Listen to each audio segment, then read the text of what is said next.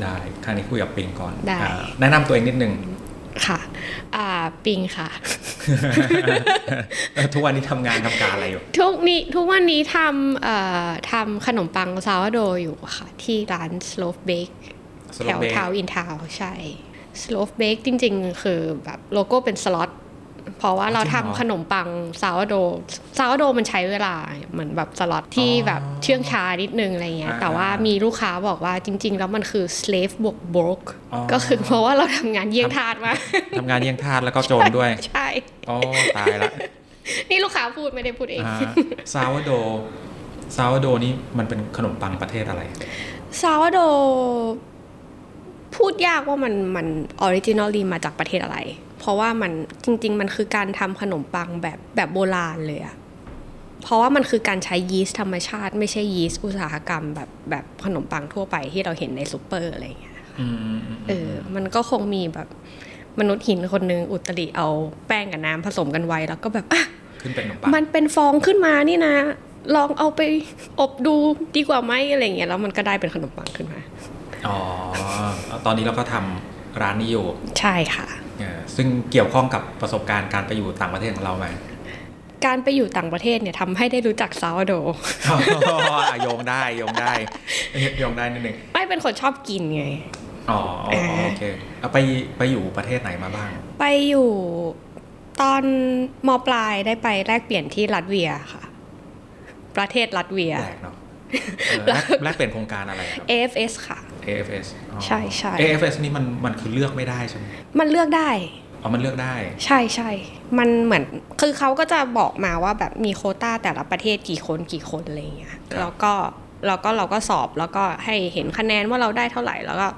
เหมือนก็เลือกได้ว่าแบบโอเค อยากจะไปประเทศไหน แล้วก็เหมือนเหมือนสอบเข้ามหาลัยอ่ะเหมือนแบบสอบเอ็นทรานซ์ที่ว่าแบบอ่ะส่งคะแนนยื่นคะแนนไปแล้วก็ใส่จัดอันดับไปว่าแบบ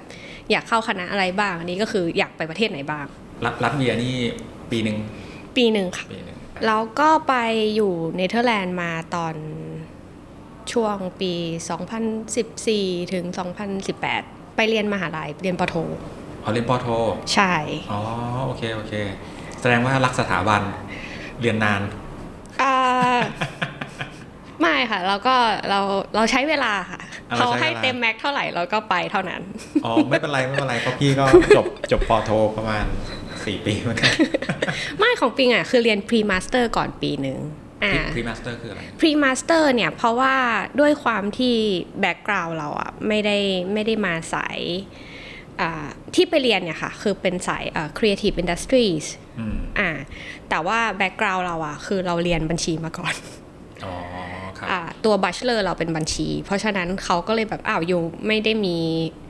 แบ็กกราวเรื่องเรื่อง cultural studies หรือแบบ art history อะไรอย่างนี้มาก่อนเลยนี่นา ต้องปู ก็ไปปูพื้นฐานมาก่อน ไปปรับพื้นฐานมาก่อนปีหนึ่งอะไรเงี้ยแล้วก็ค่อยมาเรียนปอโท อ่าอีกอีกสามปี อีกเอ่อปีกว่า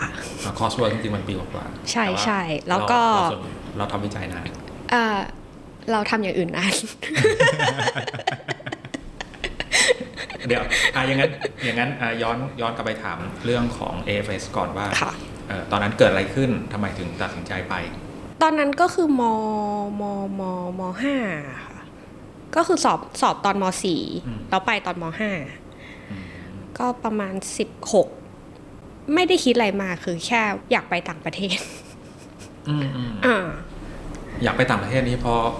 มีสาเหตุไหมเพราะอะไร ไม่ได้มีคือแค่อยากแค่อยากไปรู้ว่าแบบเขาเป็นยังไง เอ่อไม่ได้ว่าเห็นแบบมีเพื่อนมีฝูงอะไรไป แต่เรา ไม่ค่ะ ทั้งโรงเรียนคือไปกันแค่สองคน อ่า ก็คือมีปิงไปรัสเวียแล้วก็มีเพื่อนอีกคนหนึ่งไปอเมริกา อ่าโอเคครับ ไปแค่นั้นไม่ได้แบบมีแบบว่า เอ้ย ไปด้วยกันหรืออะไรอย่างเงี้ยไม่มีเลย แล้วตอนที่สมัคร เรารู้จักรัสเวียก่อนไหม ไม่รู้จักค่ะ อ้าวแล้วทำไมเราถึงเลือกประเทศที่เราไม่รู้จัก เพราะว่าเราไม่รู้จักค่ะ อ๋อจริงเหรอ ใช่ ขยายความได้ไหม เพราะว่าถ้าคือเหมือนตอนนั้นทุกคนก็จะฮิตไปแบบอเมริกาไปอังกฤษอะไรอย่างงี้กันอะไรเงี้ยเพราะแบบโอเค ทุกคนเรียนภาษาอังกฤษมาอะไรเงี้ยแล้วก็ เราก็รู้สึกว่าแบบเอออเมริกาหรืออังกฤษเงี้ยมันแบบมันไปเมื่อไหร่ก็ได้อะคือคนไปเที่ยวกันเยอะมาก ครับครับ เออ แต่ว่ารัสเวียมันคือแบบมันคืออยู่ตรงไหนอะ เออพูดถึงมันคืออยู่ตรงไหนวะ เดี๋ยวบอกหน่อยดิ มันคืออยู่ตรงอ่า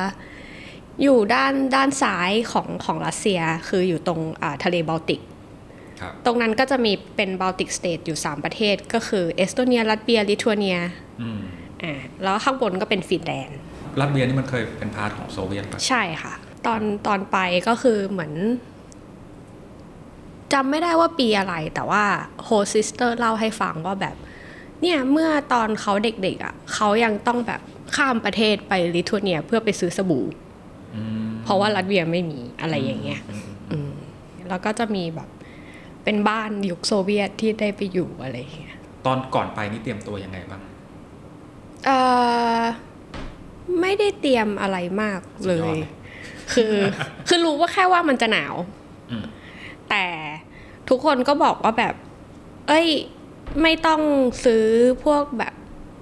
เครื่องกันหนาวไปเยอะ เพราะว่าซื้อไปมันใช้ไม่ได้ อ่ามันของ เพราะมันหนาวแบบหนาวมาก หนาวแบบลบสามสิบอะไรอย่าง ต้อ เงี้ งไป ย ซื้อของเขา ใช่ ต้องไปซื้อของเขาอยู่แล้ว ก็เลยแบบ อ่ะ โอเค อืมแล้วที่ที่นู่นพูดภาษาอะไร พูดภาษาลัตเวียกับรัสเซีย คือเขาพูดสองภาษาในประเทศ Russian speaking จะอยู่ที่ประมาณแบบ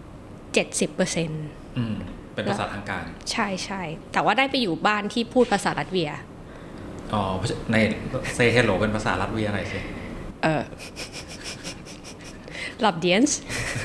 คือเราเราเราได้เราพิกอัพภาษาขึ้นมาเยอะไหม ไม่เยอะเลย ครับ เพราะว่ามันแบบ มันไกลตัวมากอาตอนไปรัสเวียเนี่ยได้ไปอยู่หมู่บ้านเป็นหมู่บ้านเล็ก ๆ ม ชื่อแบบสกายสกาวเน่ อืม แล้วก็แต่ว่าโชคดีที่ว่าไม่รู้โชคดีหรือเปล่า แต่ว่าในหมู่บ้านเนี้ยมีนักเรียนแลกเปลี่ยน 3 คน ม คือเป็นคนอเมริกาคนหนึ่งคนเยอรมันคนหนึ่งแล้วก็มีเราแล้วก็เป็นเด็ก 3 คนที่แบบโดดเรียน อ่าโดดเรียนไปด้วยกัน ใช่ ก็เลยได้ภาษาอังกฤษมามากกว่าภาษาลัตเวีย เอาแล้วไปไปอยู่ที่นู่นเขาบังคับเรียนภาษารัสเวียไหม เขาบังคับค่ะ แต่ว่าคือเหมือนพอมันเป็นนักเรียนแลกเปลี่ยน ไปอยู่ในโรงเรียนเล็ก ๆ เขาไม่ได้มาซีเรียสกับเรามากว่าแบบ เราจะต้องเข้าเรียนเราจะต้องนั่นนู่นนี่อะไรอย่างเงี้ย แต่เวลาเวลาโรงเรียนมันเล็กเนี่ย เวลาเราโดดเรียนนี่มันเด่นนะ เด่นเด่นเด่นแต่ว่าเราเราโดดเรียน 3 คนที่แบบเด่นที่สุดในโรงเรียน อ่ะแล้วเอเราเป็นเอเชียคนเดียวเลยหรือเปล่า ใช่ค่ะ อ๋อ เป็นยังไงบ้าง มีเอ่อมี culture shock อะไรไหมสำหรับคนเอเชียคนไทยที่ไปอยู่ที่นู่น อ๋อ มันมีอ่าเด็กคนหนึ่งตอนนั้นเขาอยู่แบบ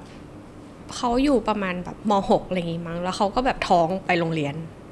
อ๋อ เราก็เห็นแบบคนท้องอยู่ในโรงเรียนอะไรอย่างเงี้ยเราก็แบบ นี่มันอะไร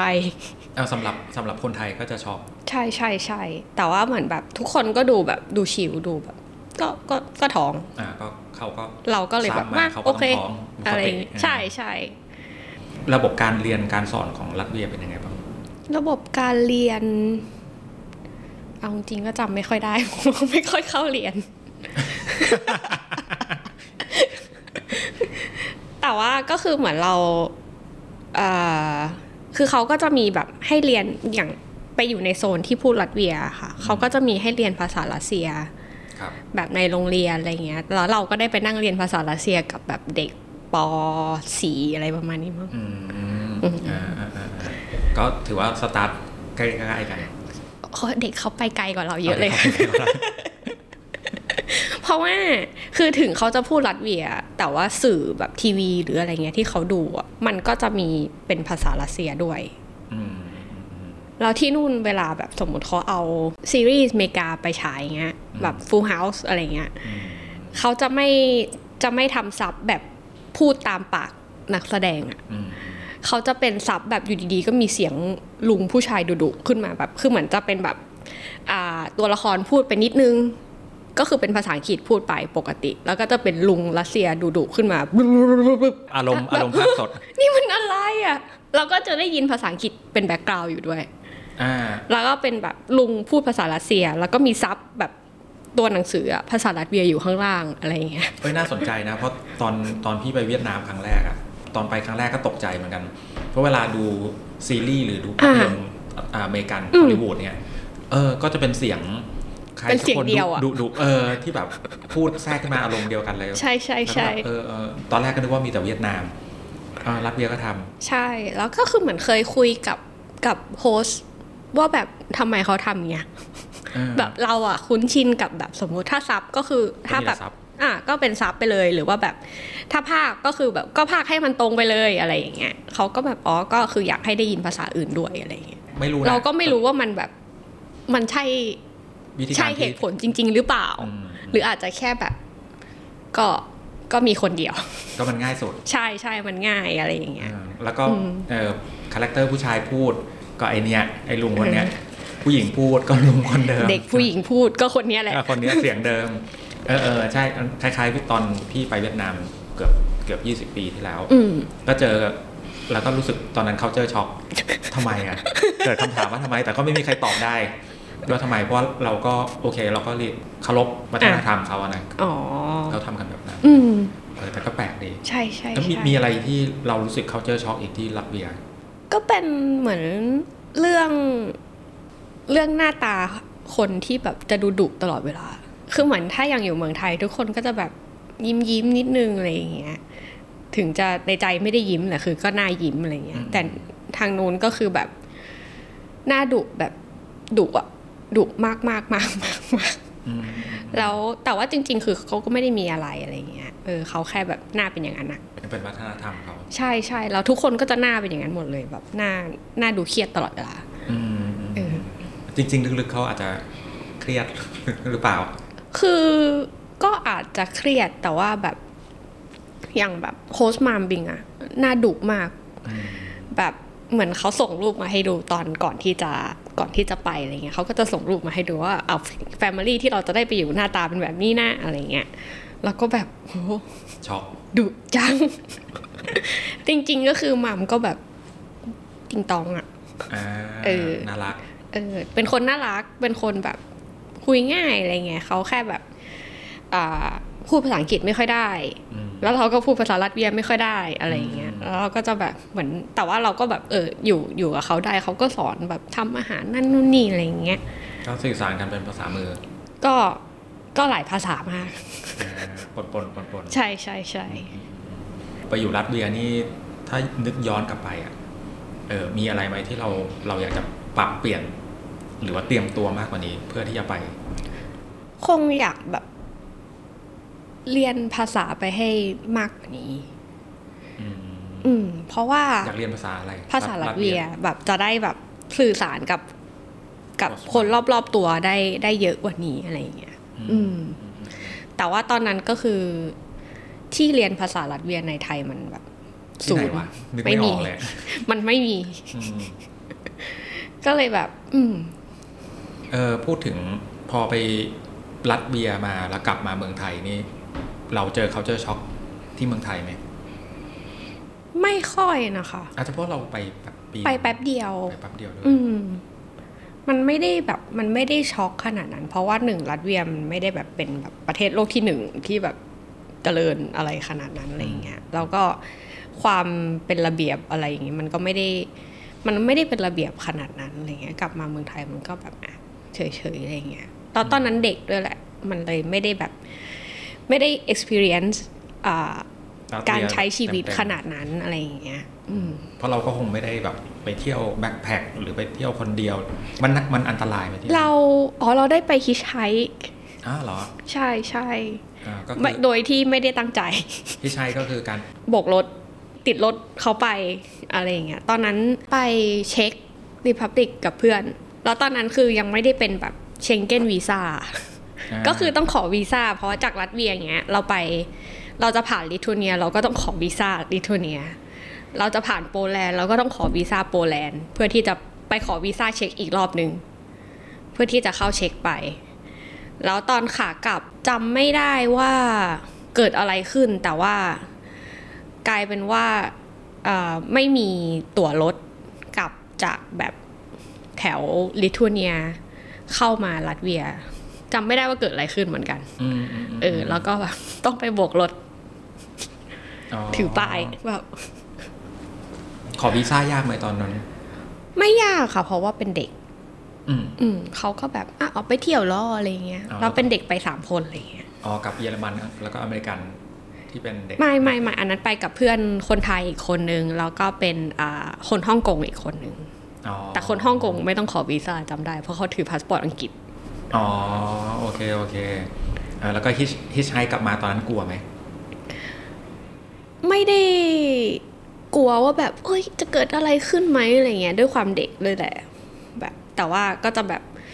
ตอนนั้นก็คือโอ้ยหิมะตกแล้วหนาวเหลือเกิ น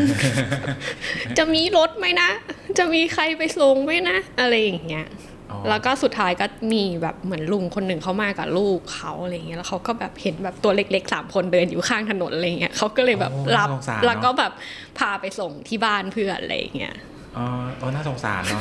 เด็กเอเชีย ผมดำสามคน ใช่ใช่ตัว ดินอ เล็ก ยู่เดิน ๆเดินอยู่ข้างถนน เดิ หิมะ ตาก ก็ หิ ตก เดินตากหิ มะอืมเออเออเออ ซึ่งเอาจริง ๆ มองย้อนกลับไปตรงนั้นมันอันตรายมากเลยนะ อ่าใช่ใช่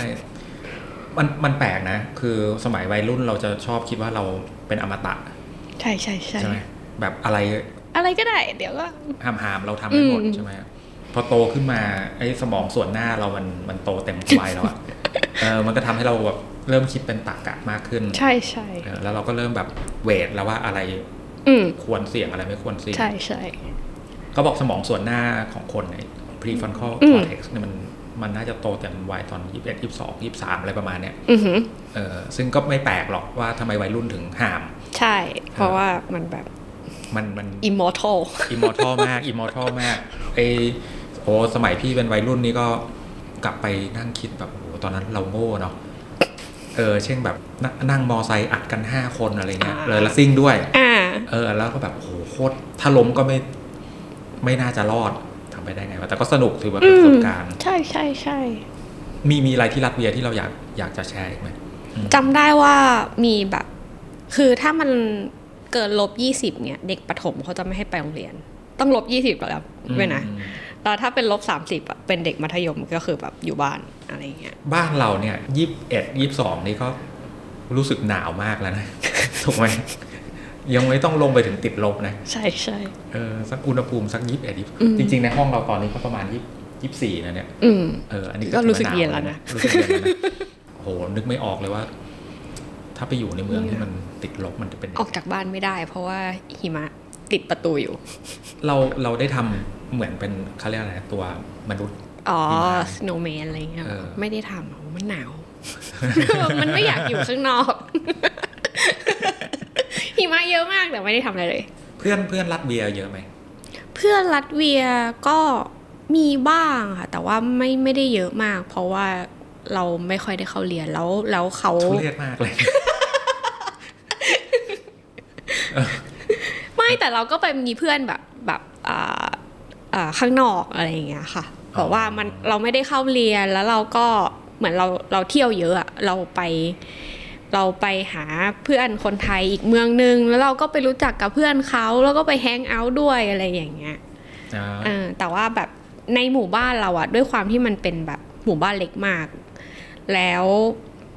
คนที่อยู่ในหมู่บ้านนั้นจริงๆอะมันไม่ได้เยอะขนาดนั้น เพราะฉะนั้นทุกคนกลับแบบพอเลิกเรียนปุ๊บกลับบ้านแยกย้ายทุกคนแบบไปไกลมาก มันมันไม่ได้มีเวลาแบบหลังเลิกเรียนให้แบบเอ้ยแฮงเอาท์นั่นนู่นนี่อะไรอย่างเงี้ อ่าย มันไม่มีจุดเหมือนฮอสปอต ใช่ ที่แบบ ใช่ ต้องมาเจอกัน คือมันเป็นหมู่บ้านเงียบๆเลยอะแล้วก็มีร้านค้าหนึ่งร้านทวน ทั้งทั้งหมู่บ้าน ใช่ อ๋อ แล้วก็ไม่มีแบบกิจกรรมอะไรทั้งนั้น อ่ะแล้วเวลาเราไปแฮงเอาท์กับเพื่อนที่อยู่ต่างหมู่บ้านเนี่ย เขาเป็นเขาเป็นเมือง อ๋อเขาเป็นเมือง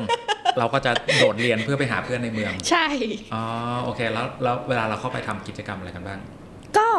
มีแบบเหมือนไปแคมป์แบบมีจุดไฟมีแบบบาร์บีคิวอะไรอย่างเงี้ยค่ะ หรือแบบไปสกีไปสโนว์บอร์ดหรืออะไรอย่างเงี้ย ในเมืองใหญ่สุดของเขานี่คือเมืองอะไร เอ่อริกาเป็นเมืองหลวง อ๋อซึ่งเราอยู่ไกลหรือใกล้ เราอยู่ไม่ไกลแต่ว่าจากหมู่บ้านเราอะ่ะ มันมีรถแค่สามรอบ เช้าสองรอบเย็นรอบเดียว อ่าเราต้องรู้เวลา ใช่ ในการไปกับกลับ ใช่ค่ะ อ่า ก็มีหลายครั้งเหมือนกันที่แบบไปแล้วก็แบบอุ๊ยตกรถ กลับบ้านไม่ได้ อืม ก็ไปอยู่บ้านเพื่อนอะไรอย่างเงี้ย อ่าแล้วก็โทรกลับมา ใช่แล้วก็โทรบอกโฮสต์ว่าแบบโอเค ตกรถ ไหม นะครับ หลังๆเขาก็เริ่มรู้แล้วว่าอ่ะตกรถใช่ไหม เอ้ยแสดงว่าตอนวัยรุ่นเราก็ค่อนข้างเฟี้ยวพอสมควร ก็ประมาณหนึ่ง ประมาณหนึ่งประมาณหนึ่งอืมอืมอืมอ่าทีนี้กลับมาเรียนม .6 ต่อที่ไทยเข้ามหาลัย อือฮึ เอ่อจบสี่ปีทำงานก่อนแล้วค่อยไปต่อโทที่เนเธอร์แลนด์หรือว่า ทำงานก่อนค่ะ อ๋อ ทำมาร์เก็ตติ้ง เราจบบัญชี จบอ่าจบคณะบัญชี แต่ว่าสาขาที่เรียนอะคืออ่า international business logistics and transport ซึ่งเราไปทำมาร์เก็ตติ้งนี่ก็ก็ไม่ได้ทิ้งกันเท่าไหร่ ก็ไม่ได้ทิ้งกันเท่าไหร่ เพราะว่าเหมือนตอนแรกเราจบอะแล้วเราก็แบบด้วยความไฟแรงว่าแบบ ว่า ฉันเรียนโลจิสติกมานะอะไรเงี้ยก็ไปทำแบบ shipping liner อืม ทำอยู่ได้ 3 เดือนแล้วก็แบบ มันมันไม่ได้ มันไม่ได้ มันไม่ใช่ชั้น ใช่ใช่งานมันนิ่งไปนิดนึง อ่าง านมันแบบรูทีนมาก ๆ อะไรเงี้ยแล้วก็แบบโอเค ไม่ใช่ไม่เอา นับปิงย้ายไปทำมาร์เก็ตติ้งที่ ที่บูธค่ะ ร้า ร้าน นร้านบูธ ร้าน อะ Boots อะนะ ใช่ใช่ อ๋อ แต่ว่าเป็นแบบเป็นไบเออร์อ่าก็คือดูสินค้าที่ที่ปิงดูอ่ะ คือเป็นสินค้ากลุ่มสกินแคร์ อืม ก็คือดูพวกแบบสกินแคร์ดูโปรโมชั่น ดูว่าแบบจะเอาอะไรเข้ามาขายอะไรเงี้ย อืม อยู่ที่นั่นนานแค่ไหน อยู่ที่นั่นประมาณ 2 ปีกว่ากว่า ก่อนที่จะไป ๆก่อน เรีย ที่ ต่ จะไม่ยัง อ๋อยังยัง ยังยังยังปิงถือว่าไปเรียนต่อช้านะ เพราะว่าแบบจะตอนไปก็คือเกือบ 30 แล้วนะ ไม่ช้า ไม่ช้า เพราะว่าแบบ พี่ว่ากำลังดี เพราะว่าคือเห็นแบบเพื่อนอะพอแบบจบทำงานแป๊บนึงแล้วเขาก็ไปกันหมดแล้วอะไรเงี้ยเราก็แบบเรารออยู่นานมาก อืมอืมอืม เพราะว่าเราไม่รู้ว่าแบบสมมติเราไปเรียนเลยอะเราเราไม่รู้จะไปเรียนอะไร อืมเข้าใจ อืม เห็นด้วย เราก็เลยแบบถ้าถ้าสมมติตอนนั้นก็คือจบเราทำบูธแล้วก็ไปเรียนต่อเลยมันก็คงแบบโอเคมาร์เก็ตติ้งอะไรเงี้ยแต่ว่ามันก็ไม่ได้รู้สึกว่าแบบใช่ขนาดนั้นอะไรเงี้ย อืม ก็เลยยังไม่ได้ไป อืม แล้วระหว่างทำมาร์เก็ตติ้งอยู่ตอนนั้นก็คือ เราเห็นสภาพแวดล้อมในการทำงาน อืม เห็นเห็นเนื้องานเห็นอะไรเยอะขึ้นอะแล้วเราก็รู้สึกว่าแบบ นี่มันคือสิ่งที่เราจะทำไปอีกแบบ 20 ปี จริง ๆ หรอ อืม เราก็รู้สึกว่าแบบมันยังมีอย่างอื่นอีกหรือเปล่าอะไรอย่างเงี้ย อืม แล้วก็ไปเจออ่าสถาบันสถาบันหนึ่งที่เขาสอนอินเท i รียดีไซน์ อืม แล้วเขาบอกว่าเขาอะ requirement ของเขาก็คือแบบใครก็ได้มาเรียน ขอแค่แบบให้อายุ 18 อัพ แล้วก็พื้นฐานอะไรไม่ต้องมีก็ได้อะไรเงี้ย แต่ว่าแบบสนใจเรื่องการอาออกแบบอะไรเงี้ยค่ะ เราก็เลยแบบ อ่ะ ไปเรียน เพราะว่ามันเป็นสิ่งที่แบบเราสนใจ คือเราโตมากับแบบบ้านและสวนนะอ่า แล้วเราก็สนใจแต่ว่าเราไม่ได้มีโอกาสได้ไปเรียน เพราะว่าด้วยด้วยที่เราไปแลกเปลี่ยนมา เรากลับมาปุ๊บ ตอนไปแลกเปลี่ยนกลับมาเนี่ย มันก็จะมีออปชันว่าแบบโอเคจะซ้ำชั้นไหม เพราะว่าเราหายไปปีหนึ่งเนี้ย เราจะกลับมาเรียนม .5 ซ้ำไหมอะไรเงี้ย แต่ว่าเหมือนคุยกับที่บ้านแล้วเขาแบบไม่ต้องซ้ำดีกว่าอะไรเงี้ย ไปเลยเรียนต่อเลยอะไรเงี้ย เราก็เลยแบบอ่ะโอเค คือถ้าสมมติว่าจะเรียนอินเทียตั้งแต่ตั้งแต่แบบมหาลัยแบบปอตรีอะไรเงี้ยค่ะ มันต้องเรียนเรียนเขาเรียกอะไรเรียน drawing เรียนอะไรมาก่อนอะไรเงี้ยเพื่อที่จะไปสอบความถนัดนั่นนู่นนี่อะไรเงี้ยแต่ว่าเราไม่ได้เรียน เหมือนตอนนั้นก็เลยกลับมาคิดว่าแบบ เอ๊ะหรือว่าเราควรจะกลับไปเรียนพวกนี้วะอะไรเงี้ยเราก็เลย ไปเรียนอินเทีย ซึ่งถือว่าฉีก ก็ค่อนข้างฉีก จากจากงานจากสิ่งที่เราเรียนจบ ใช่ มา ใช่แล้วก็คือตอนนั้นก็ก็เรียนไปด้วย แล้วก็ยังทำบูธอยู่ด้วย เราเราไปเรียนแล้วเราก็รู้สึกชอบ เราสนุก อืม อืมเราสนุกกับมัน แล้วก็พอเรียนไปได้ปีหนึ่งปุ๊บ เราก็ลาออกจากบูธเราก็ไป ดีมาก ขอสมัครงานบริษัทอินเทีย อ่า อ่า เรียนยังไม่จบนะ ยังไม่จบยังไม่จบ ก็คือบอกคือเขาหา ตอนนั้นเขาหาแบบเหมือนแอดมินหรืออะไรอย่างเงี้ย อืมอืม เราก็แบบเราก็เอาตัวเองไปอยู่ในนั้นอะเราคิดว่าเราควรจะเอาตัวเองไปอยู่ในนั้น เพื่อให้เห็นว่าแบบงานมันเป็นยังไงอะไรเงี้ย อืม อืม ก็คือก็เริ่มจากแอดมินแล้วก็เรียนไปด้วย อ่า เรา เป็นไงบ้างประสบการณ์การเรียนไปทำงานไปในฟิลใหม่ มันทั้งเหนื่อยและไม่เหนื่อยในเวลาเดียวกัน แสดงว่าสนุก สนุกค่ะ ซึ่งแปลว่าดี ใช่ใช่ใช่มันสนุกแล้วก็ได้ได้เห็นอย่างแบบเห็นอะไรเยอะมากแบบว่าเห็นได้เจอคนเยอะ อืม ทั้งแบบลูกค้าทั้งผู้รับเหมาทั้งแบบเซลล์นั่นนู่นนี่อะไรเงี้ยได้ได้คุยกับคนเยอะ ก็คือก็ติดสอยห้อยตามดีไซเนอร์ไปอะไรเงี้ย อ๋อ เออแล้วก็พอเป็นแอดมินได้สักพักหนึ่งเขาก็แบบโปรโมทได้เป็นแบบดีไซเนอร์อะไรเงี้ย อ๋อจริงเหรอดีใจ ใช่ใช่ใช่ แล้วก็ เอ อ่า อยังแอบไปส่องผลงานได้ไหม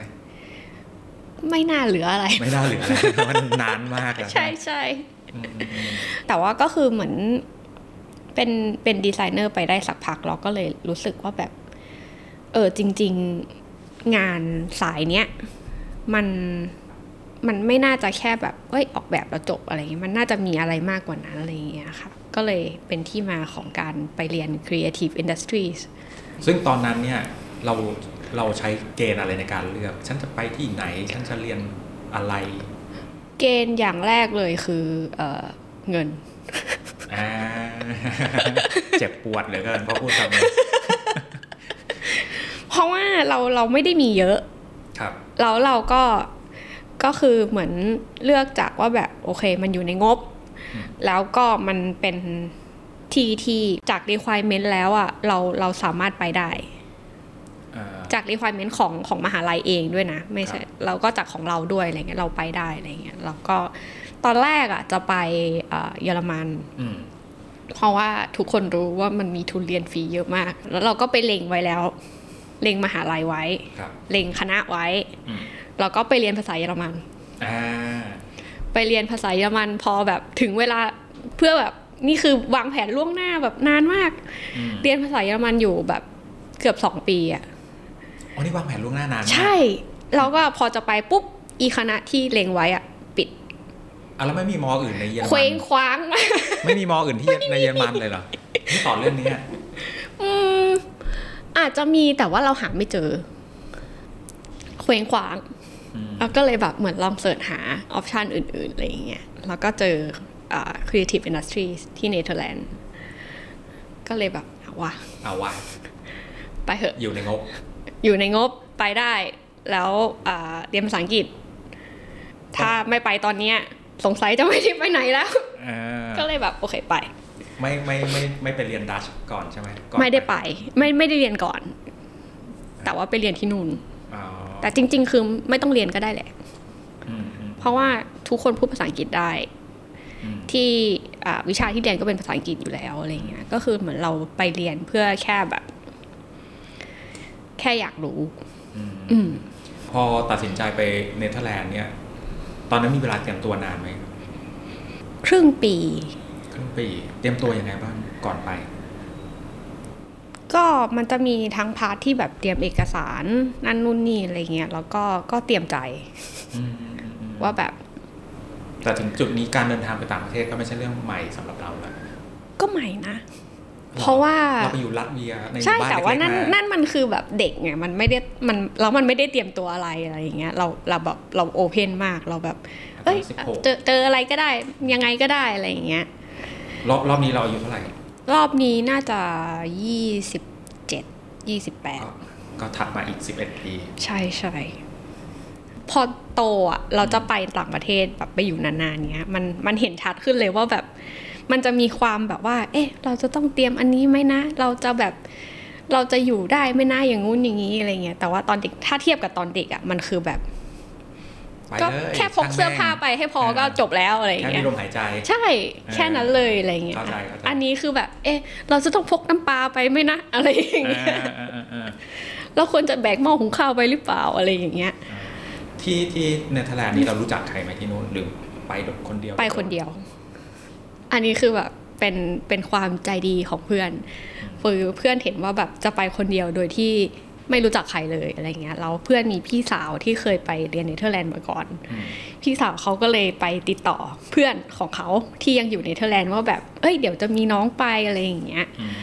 เออแล้วก็ให้เบอร์มาอะไรเงี้ย แต่จนแล้วจนรอดเราก็ไม่เคยติดต่อ ไม่เคย เพื่อนเขา อ่ะแต่อย่างน้อยมีเหมือนเป็น ก็คือ safety เหมือน net เป็นเซฟตี้เน็ตนิดนึงอะไรอย่างเงี้ย อืม เออ ว่าอ่ะถ้ากูไปถึงแล้ว ไม่ ใช่ รู้แหละ ใช่ เกิดอะไรขึ้นก็อย่างน้อยมีคนรู้จัก ใช่ สักคนหนึ่ง แต่ว่าก็เนี่ยอยู่มาสี่ห้าปีก็ไม่เคยคุยกับพี่เขาเลย แล้ว สักครั้ง เล่าบรรยากาศวันแรกที่ไปถึงได้ไหมว่าแบบพอตีนแตะพื้นส ตีน นามบิน แตะ ละ ปุ๊บ คือเรารู้คร่าวๆว่าเราถึงเอ่ออัมสเตอร์ดัมแล้วเนี่ย อืม เราจะต้องนั่งรถไฟเพื่อไปเอ่อเมืองที่ที่เราจะอยู่ ซึ่งคือเมือง คือเมืองไนท์เมเคิล ไนท์เมเคิล มันจะนั่งรถไฟไปประมาณเอ่อชั่วโมงครึ่งสองชั่วโมงอะไรอย่างเงี้ยค่ะ อืม อ่าแล้วเรารู้ว่าเราจะต้องทำอะไร รู้ว่าจะต้องไปไหน พอมีแผน รู้ว่าจะต้องนั่งรถไฟ แต่ว่าพอไปถึงปุ๊บก็แบบอ่ะแล้วยังไงวะอะไรเงี้ย ก็โอเคไปซื้อตั๋วรถไฟ แล้วเรารถไฟที่นู่นนะมันจะไม่ได้แบบฟิกที่นั่งอะค่ะก็คือแค่ซื้อตั๋วแล้วก็ขึ้นรถไป แล้วก็หาที่นั่งเอาเองอะไรเงี้ย ซึ่งก็แล้วเราไปพร้อมกระเป๋าใบใหญ่มาก อืม ก็ก็ลำบากนิดนึง แล้วเราเป็นคนตัวเล็ก อันนี้สำหรับคนที่ฟังทางบ้านแล้วนึกภาพไม่ออก เราเป็นคนตัวเล็ก เรา มาก คือกระเป๋าใบใหญ่กระเป๋าแบบไซส์ไม่รู้ยี่แปดนิ้ว แล้วก็น้ำหนักคือเต็มแม็กที่เขาให้ โอ้โห แล้วก็มีกระเป๋าโน้ตบุ๊กอีกใบหนึ่งด้วย ก็เอ่อนั่งรถไฟไป พอไปถึงปุ๊บ คือตอนก่อนจะไปอะ่ะ เรารู้อยู่แล้วว่าเราจะไปถึงประมาณแบบบ่ายสามสี่โมง ครับ ถึงถึงอัมสเตอร์ดัม แต่ว่าเราอะลืมคิดไปว่าเราจะกว่าเราจะผ่านแบบตอมอผ่านนั่นนู่นนี่อะไรอย่างเงี้ย อืม เราต้องนั่งรถไฟอีกสองชั่วโมงเงี้ย อืม มันจะไปถึงแอร์บีแอนบีที่เราจองไว้ข้างมหาลัยอะ่ะ มันจะไปถึงค่ำมาก อืม เราก็แบบอ่ะโอเคสองชั่วโมงนั่งรถไฟนั่นนู่นนี่เราก็ติดต่อ Airbnb ไว้ก่อนก่อนจะไปว่าแบบ เออถึงประมาณเวลานี้นะแล้วก็เหมือนบอกเวลาเขาไปคร่าวๆจากจากการมโนของเราเองว่าแบบ โอเค ถึงเวลานี้ พอเราขึ้นรถไฟไปปุ๊บ เราก็รีเสิร์ชมาแล้วอีกเหมือนกันว่า เราจะตั้งนั่งรถเมล์สายหก อ่า เพื่อที่จะไปลงหน้า Airbnb เป๊ะ อืม แล้วก็ แต่เราไม่ได้คิดถึงเรื่องสภาพอากาศ อ๋อรีเสิร์ชรีเสิร์ชมาแต่ไม่รอบ ใช่ใช่ อืมอืมอืมแล้วแล้วเป็นไงบ้างพอ ไปถึงกี่โมง ไปถึงจริง ๆ แล้วเนี่ยพอไปถึงนายเมเคิลจริง ๆ แล้วว่าประมาณแบบ ทุ่มกว่าเกือบสองทุ่มแล้วอะ อืม แล้วก็มืดตึบ เหมือนเติมแต่รถเมย์ยัง รถเมย์ยังวิ่งอยู่ค่ะ รถเมย์มันจะวิ่งถึงประมาณแบบห้าทุ่มอะไรเงี้ย อันนี้ก็คือเป็นสิ่งที่มาเรียนรู้ทีหลัง แต่ว่าก็ ก็ยังมีรถเมย์ยังมีคนที่แบบยังอยู่เต็มป้ายรถเมย์อะไรอย่างเงี้ยค่ะ ก็ไม่ได้ไม่ได้น่ากลัว ไม่ อะไร ได้เปรี่ยว ไม่ได้เปรียวเลย อ่าไม่ได้เปรี่ยว อืม แต่ก็ด้วยสภาพแบ็คแพคหนึ่งใบ กระเป๋าใบใหญ่อีกหนึ่งใบ กระเป๋าที่หนักกว่าเราไหมเกือบเกือบ ไม่ไม่ไม่ เกือบเกือบ ก็ประมาณสองในสามอะไร เงี้ย ก็อ่าพอไปถึงปุ๊บ คุณคุณป้าที่เป็นเจ้าของ Airbnb เขาก็มาเปิดประตูให้แล้วเขาก็แบบตกใจแบบ นึกว่าจะไม่มาแล้วนะเนี่ยอะไรอย่างเงี้ย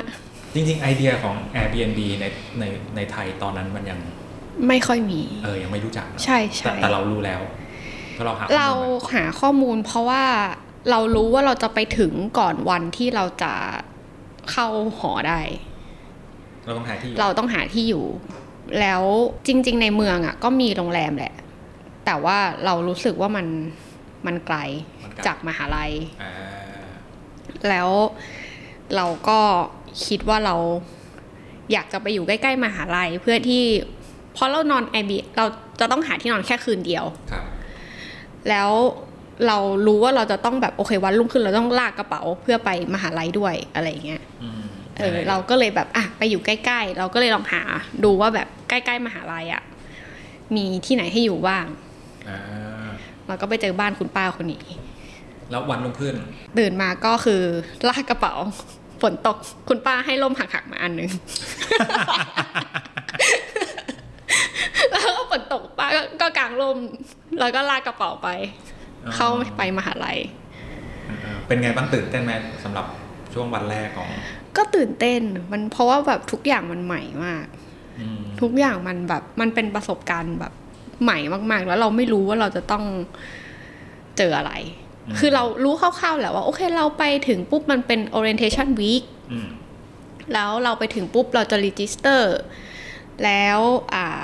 เดี๋ยวที่เหลือก็เดี๋ยวเขาก็คงบอกเองอะไรประมาณนั้น มหาวิทยาลัยชื่อ ชื่อรัดเปล่าที่ไน Nijmegen เมเ e นค่ะ ก็ก็ตื่นเต้นดี เราก็โชคดีที่มหาลัยมี orientation week ครับ ก็เลยได้แบบเหมือนได้ปรับตัวก่อน ค่อยๆปรับตัว ใช่ใช่ เอ่อนักนักนักศึกษาต่างชาติเยอะไหมที่มหาลัยเนี่ย เยอะ เยอะจนตกใจเหมือนกัน ว่าแบบโอ้เยอะขนาดนี้เลยเหรออะไรเงี้ยเพราะว่าอย่าง orientation week อะ่ะ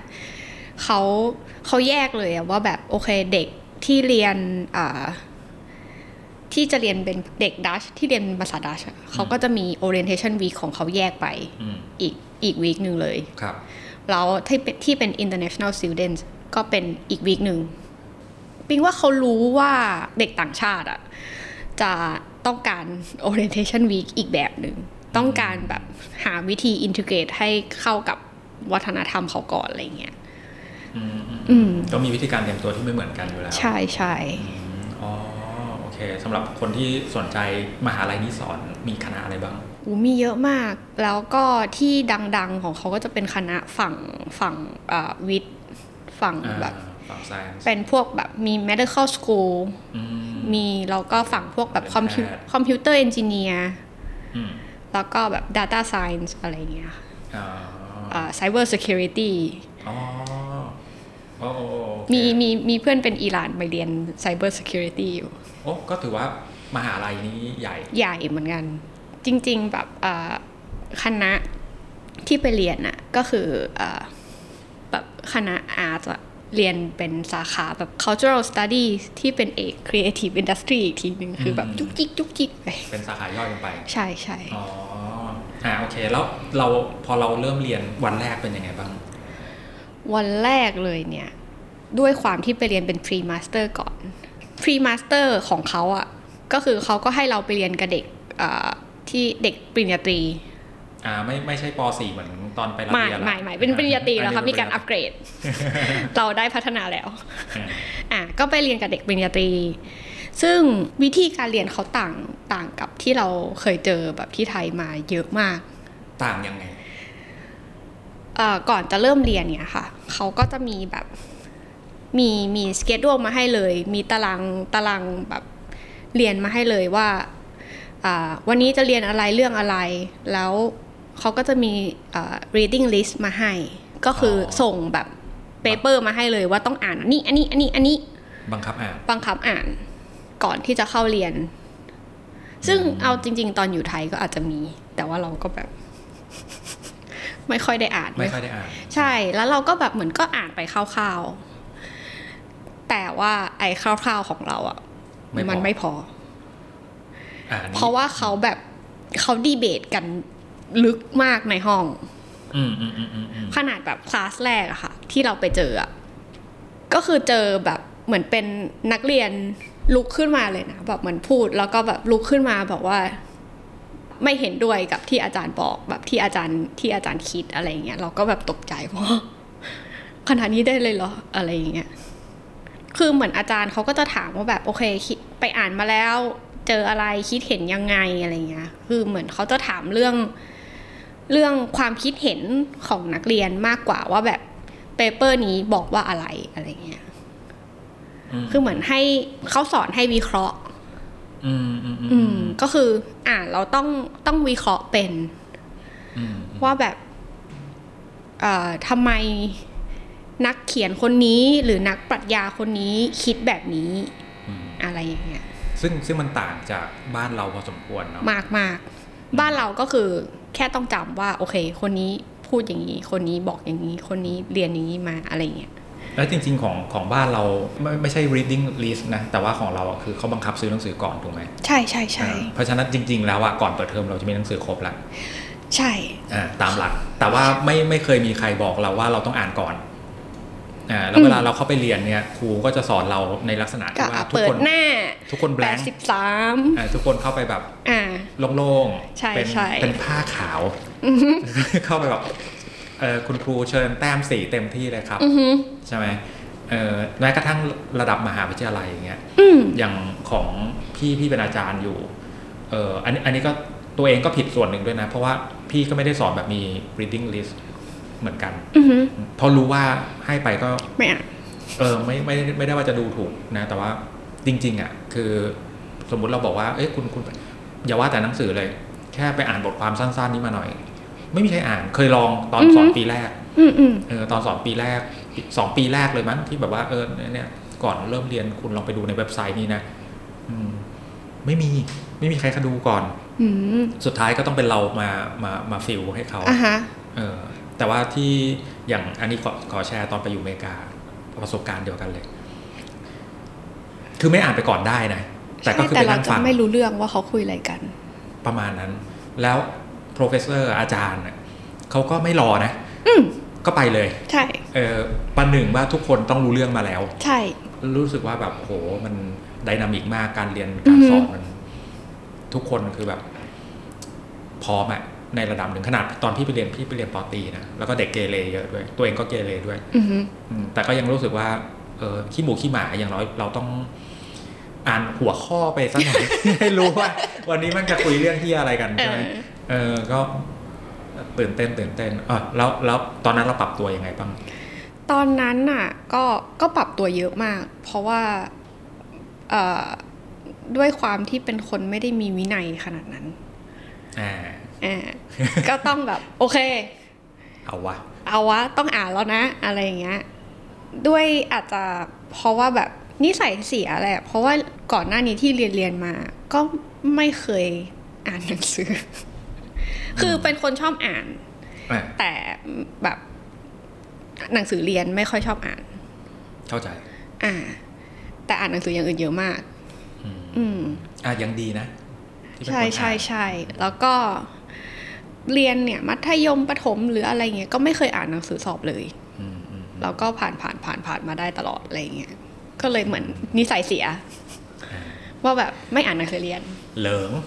ใช่ใช่ใช่นิสัยเสียมาก แล้วพอไปอยู่ตรงนู้นอ่ะ มันมันก็คือเหมือนต้องบังคับตัวเองมานั่งอ่าน อืมคือสถานการณ์มันบังคับเนาะ ใช่ มันไม่มีใครมาบอกเราด้วยนะ แล้วมันอ่านเยอะมาก อืม อ่านแบบหนึ่งวิชาอ่านแบบ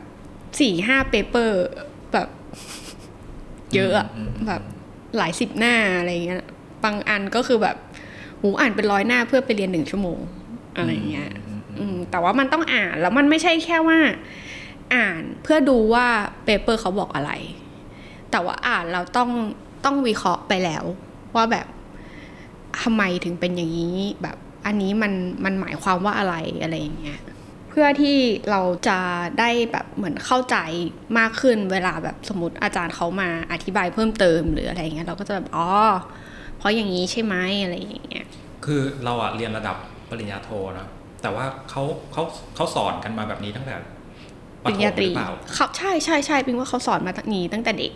อืมอืม อืมแล้วแล้วอันนี้อาจจะเป็นความโชคดีที่ว่าได้ได้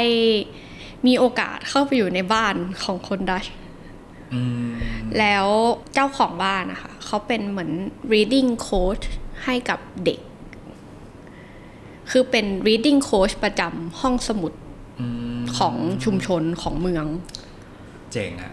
คือเราก็แบบ เฮ้ยมันมีอาชีพนี้ด้วยเหรอวะ เออ ก็คือเอาจริงก็คือเหมือนแบบไปอ่านนิทานให้ฟัง อืม เราก็ทำให้ให้เด็กรู้สึกรักการอ่าน รู้สึกว่าแบบการอ่านมันสนุก อืม แล้ว เจ๋งว่ะ ก็อาจจะทำอาจจะเพราะว่าเขามีอย่างเงี้ยทำให้คนเขาแบบอ่านหนังสือกันเยอะมาก เราก็เลยเห็นว่าอ๋อเขาอ่านหนังสือกันเยอะจริงนะแล้วก็แบบไม่ใช่ว่าแบบ แค่คนที่เรียนมหาลัยที่อ่านหนังสือแต่แบบใครก็อ่านอะไรอย่างเงี้ย อืม อืม ปูปูพื้นฐานกันมาตั้งแต่เด็กๆใช่เนอะ ใช่ เออน่าสนใจมากเลยอะ แล้ว เ พอแบบเข้ามหาลัยอะไรกันแล้ว มันก็เลยแบบเข้มข้นขึ้น อืมอืมอืม อืม คือทุกคนต้อง ไม่ได้นับศูนย์ตอนตอนเริ่มเรียนคาบแรก ใช่ เออ มาถึงต้องนับ นับห้านับหกแล้วอะ ใช่ใช่ เออจริงๆ ตอนพี่เรียนโทอ๋อพี่พี่ก็เรียนโทเหมือนกันเนาะแต่เรียนที่ไทยอย่างเงี้ย อือหือ เออจำได้ว่ามันมีวิชาหนึ่งเว้ยอาจารย์อะบอกให้อ่านหนังสือมาก่อน ช่วงปิดเทอม แล้วพี่จำได้ว่าพี่เป็นคนเดียวที่อ่านมาก่อนเออถ้าแล้วแล้วตัวพี่ก็ไม่ใช่นักอ่านด้วย อื นะ ม คือไม่ได้เป็นคนชอบอ่านหนังสืออ ม แต่มัน ก็เขาให้อ่านก่อนอะเออเรา อืม เราก็โอเคเราก็โอเค เขาให้ก่อนอ่านก่อนก็อ่านก่อน อ่า ว่าอะไรเงี้ยเราก็อ่านมาก่อนนะเขาบอก อ่า ให้อ่านแบบสี่บทหรืออะไรเงี้ย อ่าฮะ จำไม่ผิดนะเออเราก็อ่านมานะเออแล้วก็รู้สึกสนุกมากเลย อ่า แล้วพอจำได้ว่าตอนไปถึงอะแล้วก็คือทั้งทั้งเอ่อรุ่นของเราอะมันไม่มีใครอ่านมาก่อน เพราะฉะนั้นพอพอไม่มีใครอ่านมาก่อนเนี่ย สุดท้ายอาจารย์ก็ต้องมาเริ่มศูนย์ อืม เออแล้วเราก็จำได้ว่าแต่วิชานั้นพี่ก็ไม่ได้ A นะ อ่า ได้ B บวก เออรู้สึกอันนี้คิดเอาเองว่าอาจารย์ไม่ค่อยชอบหน้าเราเท่า ไหร่ เพราะเราก็อยู่ในในชั้นเรียนเราก็เป็นคนยกมือคนหนึ่งอะไรเงี้ย อ่า เออแต่ไม่รู้ไม่รู้เกี่ยวหรือเปล่านะเราเราเปรี้ยวสมัยเป็นนักศึกษาเราเปรี้ยวปอโทเนี่ยเออแล้วพอพอมันเป็นแบบเนี้ยเออมันสุดท้ายอาจารย์ก็เคยเห็นเห็นมันนึกย้อนนะ เพราะว่าพอตัวเองมาเป็นอาจารย์เรานึกย้อนกลับไปแล้วแบบเห็นใจเขาเหมือนกัน เพราะว่าเขาอุตส่าห์บอกแล้วอะว่าเขาจะสอนอะไรบ้าง อืม ขอแค่คุณไปอ่านมาก่อน ไม่มีใครอ่านมาก่อน เขาก็ต้องมาปูจากศูนย์อืมอะไรเงี้ยแล้วมันก็นั่นแหละ มันก็เลยไม่ได้เข้มข้นเท่าไหร่ อืม ใช่ไหมแต่พอเราไปเรียน นี่ขนาดเราเรียน pre master ใช่ไหม ใช่ใช่ ถือเป็น culture shock อย่างหนึ่ง ช็อกมาก อืม ช็อกไปหลายวัน มันช็อกไปหลายวัน ช็อกเป็นเดือน เออใช่อ่ะเราเรียนกี่วิชาตอน pre master พีมาสเตอร์เรียนสิบวิชาก็คือเรียนห้าห้าแบบเทอมละห้าวิชาอะไรเงี้ยเทอม มั ละ นมันคือเยอะหรือน้อย มันคือสำหรับตัวเราอะเรารู้สึกว่ามันเยอะ เพราะมันต้องเตรียมตัวเยอะมาก แต่ละวิชาไม่เท่า แต่ละวิชาแบบโหดมาก ก็เลยรู้สึกว่ามันเยอะ อืม แต่ว่าจริง ๆ แล้วมันถ้าสมมติว่าเราคุ้นชินกับการเรียนแบบเนี้ย อืม มันก็อาจจะไม่เยอะก็ได้ อืม อืม อย่างเอ่อปริญญาตรีที่ที่ที่เมืองไทยเทอมหนึ่งเทอมหนึ่งเขาก็เรียนเจ็ดแปดตัวนะ อืม เออแต่พี่ก็เข้าใจอยู่นะว่าทำไมนักศึกษาถึงไม่ได้แบบเตรียมตัวมาก่อนมันเรียนเยอะไปหน่อย อืม อ่ะอ่ะแต่นี่ความคิดเห็นส่วนตัวนะอืมว่าเรียนเยอะไปหน่อยตอนพี่เรียนปอตรีที่อเมริกา พี่ลงเทอมละประมาณสี่ตัว อืม อืมก็เลยเรียนนานนิดนึงเพราะรักสถาบัน แต่แต่รู้สึกว่ามันพอดีอ่ะ อืม คือสี่ตัวนี่ก็คือวันละตัวอืม มันมีเวลาให้เตรียมตัว มีเวลาให้แบบ มีเวลาเมาด้วย ใช่ใช่มีเวลาให้พักผ่อน อืมได้แฮงเอา ใช่ ได้แบบไปศึกษา เรียนรู้วัฒนธ อ รรม ื่นเรียนรู้นอกห้องเรียน ใช่ เออซึ่งตอนนั้นเราไปเนี่ยเออเพื่อนเราเยอะไหม ก็เยอะเหมือนกันนะคะ ส่วนใหญ่เป็นคนดัตช์หรือว่าเป็นคน เป็นคนต่างชาติ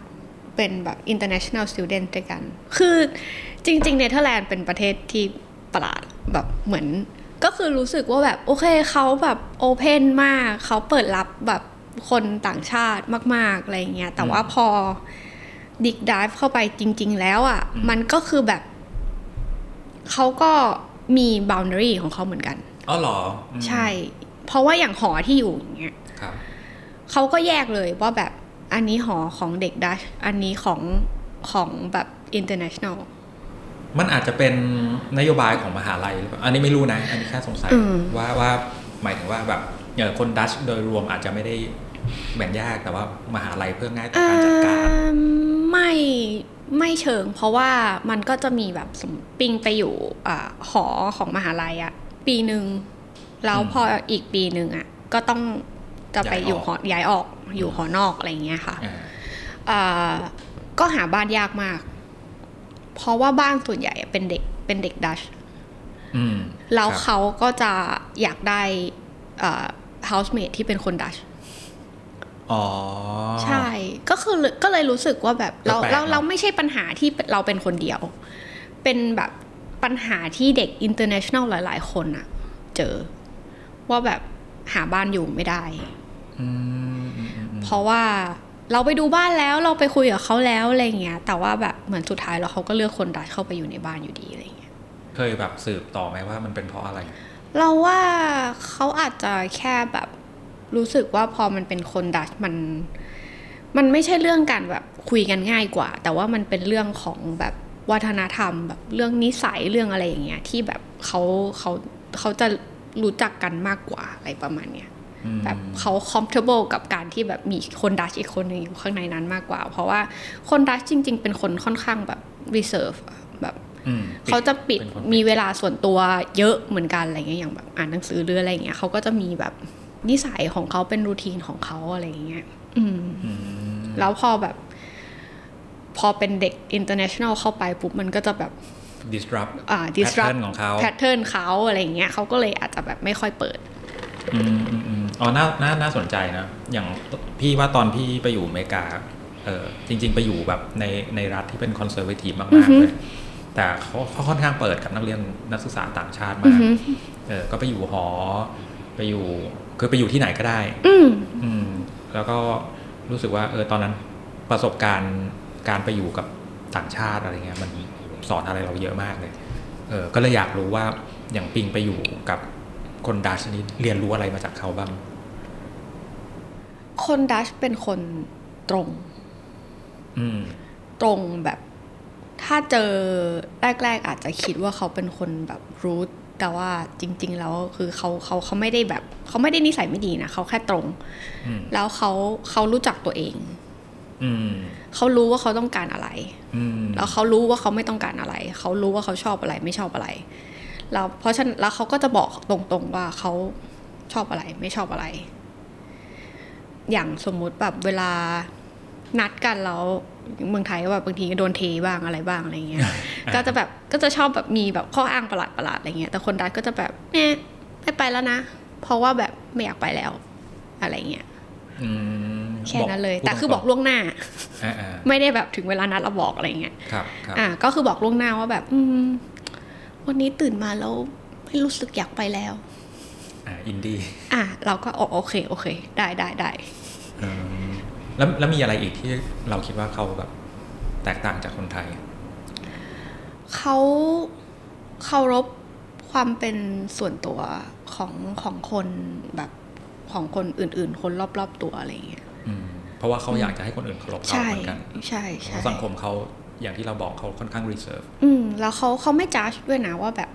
เราเป็นยังไงเราชอบอะไรไม่ชอบอะไรอย่างเงี้ยก็คือแบบอยากทำอะไรก็ทำ เรื่องของมึง เออ เรื่องของกู เออ อ่า แต่ว่าก็คือก็ก็มีความเป็นห่วงเป็นใยกัน แต่ว่าก็คือเหมือนทุกคนก็จะดูอยู่ห่าง อืมอันนี้พูดพูดถึงเนเธอร์แลนด์นิดนึงจริง ๆ มันเป็นประเทศเล็กมากเลยถูกไหม ใช่ มันเล็กกว่าไทยเยอะมาก ๆ เยอะมากมากมากมาก อืมเราแสดงว่าเรามีโอกาสได้ไปเที่ยวรอบหรือเปล่า ก็ค่อนข้างรอบ ค่อนข้างรอบใช่ไหม ใช่ค่ะ เออไม่ธรรมดาเอ่อรอบนี้ได้คิดใช้ไหมหรือว่าไม่ละ ๆ ไม่ไม่ ไม่ละเออไปแต่ละที่ในในเนเธอร์แลนด์เนี่ย คือผู้คนเหมือนกันหมดเลยหรือเปล่าหรือว่ามีความแตกต่างในแต่ละเมือง ไดนามิกของเมืองมันไม่เหมือนกันนะคะแต่ละเมืองอะแบบถ้าเมืองใหญ่มันก็แบบก็ก็เป็นแบบเมืองเมือง อ่ะถ้าเราไป อะไร อัมอสเตย่างอร์ดัมเงี้ยเนี่ยอย่างคนไทยคนไทยจะรู้จักอัมสเตอร์ดัม อ่าฮะ เนาะจริง ๆ คนทั่วโลกจะรู้จัก ใช่ใช่อั อั ม ม ส สเตเตอ อร์ ร์ ดั ดั ม ม เพราะว่ามันเสรีกัญชาเป็นประเทศเป็นเมืองแรก อือหือ ๆใช่ไหมเป็นเมืองแรกๆเออเราเราไปแล้วเรารู้สึกยังไงบ้างกับอัมสเตอร์ดัม อัมสเตอร์ดัมจริง ๆ รู้สึกว่าไวบ์จะ เอาจริงก็คล้ายๆกรุงเทพนะด้วยความแบบความวุ่นวาย ความเมือง ความเมืองความแบบนักท่องเที่ยวความแบบคนเยอะอะไรอย่างเงี้ย อืม อืม รถติดไหม จักรยาน อ่ะจักรยานเหรอ จักรย านติด จักรยานติด เออดีดีดีขึ้นมาหน่อย ดีขึ้นมาเยอะอ่ะ แล้วแบบคืออยู่ในเนเธอร์แลนด์อะมันก็ต้องปั่นจักรยาน แต่ อืม อัมสเตอร์ดัมเป็นเมืองเดียวที่ปิงไม่กล้าปั่นจักรยาน เขาปั่นกันโหด โหดมากไวมาก อืม แล้วคือจักรยานก็ไวรถก็เยอะ มี คนก็เดิน รถ ข้ามถ ราน ง น อีก คนก็เยอะอีกก็แบบโอเคไม่ปั่น อืมอืมอืมอืมเราเราไปเที่ยวอัมสเตอร์ดัมกี่ครั้ง บ่อยมาก เอาบ่อยมาก เพราะว่ามันสองชั่วโมงใช่ไหม ใช่ใช่ จากที่เราอยู่ อืม เอ่อไปทำอะไรบ้างที่อัมสเตอร์ดัม ส่วนใหญ่ถ้าไปอัมสเตอร์ดัมอ่ะก็คือจะเจอเพื่อนที่มาจากไทยบ้าง หรือว่าก็คือแค่อยากแค่อยากไป explore อยากแบบ ถ่ายรูป คิดถึงไวบ์เมือง อ่า อยากเจอความวุ่นวาย อ่า เอ้ยเข้าใจเข้าใจเข้าใจ เราก็ไป อ่าอ่าอ่าอ่าเนเธอร์แลนด์นี่เบียร์เขาดังไหม เบียร์ไม่ค่อย ไม่ค่ย อ๋อ แล้วคนเนเธอร์แลนด์กินเบียร์แก้วเล็ก อ๋อเหรอ ถ้าสมมติอย่างอ่าเยอรมันเนี้ยเขากินแก้วละลิตรถูกป่ะ แก้วใหญ่มาก ใช่ แต่เนเธอร์แลนด์อ่ะกินแก้วแค่แบบ 330 แบบไม่ถึงด้วยอ่ะ เขาดื่มอะไรกันที่ 250 ที่เนเธอร์แลนด์ อะไร เขาชอบดื่มอะไรกัน ไม่ใช่ไฮเนเคน อ่า ทุกคนจะแบบ เอ๊ะไฮเนเคน มันคือเบียร์ถูกของเขา ใช่ใช่แล้วไฮเนเคนคือจืดสุดแล้ว อ่าอ่าโอเคใช่ อ่า เข้าใจเข้าใจ ก็จะมีแบบแฮร์ซอกยานอัมสเตลอะไรอย่างเงี้ยแต่จะเป็นแบบเสิร์ฟวิ่งเล็ก ๆ เอ่ออ๋อ เออ โอเค อัน อันนี้ แปลกใจ เพราะว่า ใช่ใช่ เข้าใจเอาเองว่า ยุโรปส่วนใหญ่ แก้วใหญ่ ก็จะกินแก้วใหญ่ใช่ ไม่มีแค่ เพราะ เย ไป อร อัง มัน กฤษก็แก้วใหญ่ไปเยอรมันก็แก้วใหญ่ แล้วแล้วเมืองอื่นๆที่ปิงไปมามีที่ไหนประทับใจ เอ่อชอบอูเทรค อูเทรกอูเทรกก็เป็นเมืองใหญ่นี่ อูเมืองใหญ่แต่ว่าไวท์มันจะมันจะช้ากว่าอัมสเตอร์ดัมนิดนึง อารมณ์เชียงใหม่ได้ไหม ด่าประมาณประมาณนั้น แล้วเป็นเมืองมหาลัย อืม อืมมหาลัยเขาก็ก็ใหญ่เหมือนกัน มันเป็นเมืองที่ที่มันจะมีแบบ happening ขึ้นมาบ่อยมาก ว่าแบบอ่ะมีงานนี่มีงานนั่นอะไรเงี้ย อารมณ์เชียงใหม่มาก ใช่ใช่ใช่ นอกจากอูเทรคแล้วก็ที่ได้ไปเอ่อมันจะมีเมืองอีกเมืองหนึ่งชื่ออาร์นแฮมอยู่ข้างๆนายเมเคนก็ไปบ่อย ไปไปเรียกว่าไปอยู่เลย อันนั้นไม่ได้ไปบ่อย ก็คือไปบ่อยจนไปอยู่อะ อ๋อ เพราะว่ามันแค่แบบนั่งรถไฟ 20 นาที ครับ อืม เนาะก็คือเราก็ยังเรียนที่เดิม ใช่เรายังยังเรียนที่เดิมแล้วแค่ย้ายย้ายเมืองที่อยู่ อย่างนั้นพูดเรื่องเรื่องเอ่ออะไรอะคมนาคมในในประเทศเขาหน่อยอะเป็นยังไงบ้าง สะดวกสบาย อืม ตรงเวลา สะดวกสบาย จัดการ ตงเวล ชีวิตได้ อืมคือเราไปเมืองไหนก็มี มี คมนาคม public ขนส่ง transport ให้ก็คือทุกเมืองก็แทบจะทุกเมืองก็มีรถไฟผ่าน อืม แน่ๆอยู่แล้ว แล้วก็จะมีบัส ถ้าเมืองใหญ่หน่อยก็จะมีอ่ารถรางมีแตรมอ่าถ้ามันไม่มีอะไรเลย ที่สถานีรถไฟจะมีจักรยานให้เช่า เจ๋งอะนี่กำลังจะถามเลยว่าเออเราไปเมืองต่างๆ นี่เขามีจักรยานหายังไง มีให้เช่าทุกเมืองเลยหรือเปล่า อ่าทุกเมืองที่มีสถานีรถ ไฟ อ่าโอเค เขาจะเป็นแบบคือรถไฟที่เนเธอร์แลนด์มันจะเป็นชื่อบริษัทแบบ NS ครับ NS อ่าฟีดฟีดคือจักรยาน อืม ให้ให้เช่าก็คือใช้เราใช้บัตรบัตรรถไฟอะในการเช่าจักรยานได้เล โคต ย รสะดวกเลยเนาะ คือ บั จ ตร ริง ๆ ใช้บัตรใบนั้นอะขึ้นได้ทุกอย่าง รถไฟ รถเมล์รถรางจักรยาน อ๋อดีจังอ่ะสมคือเราไปเนี่ยไอ้บัตรนี้เราสามารถซื้อได้ที่สนามบินเลยใช่ไหม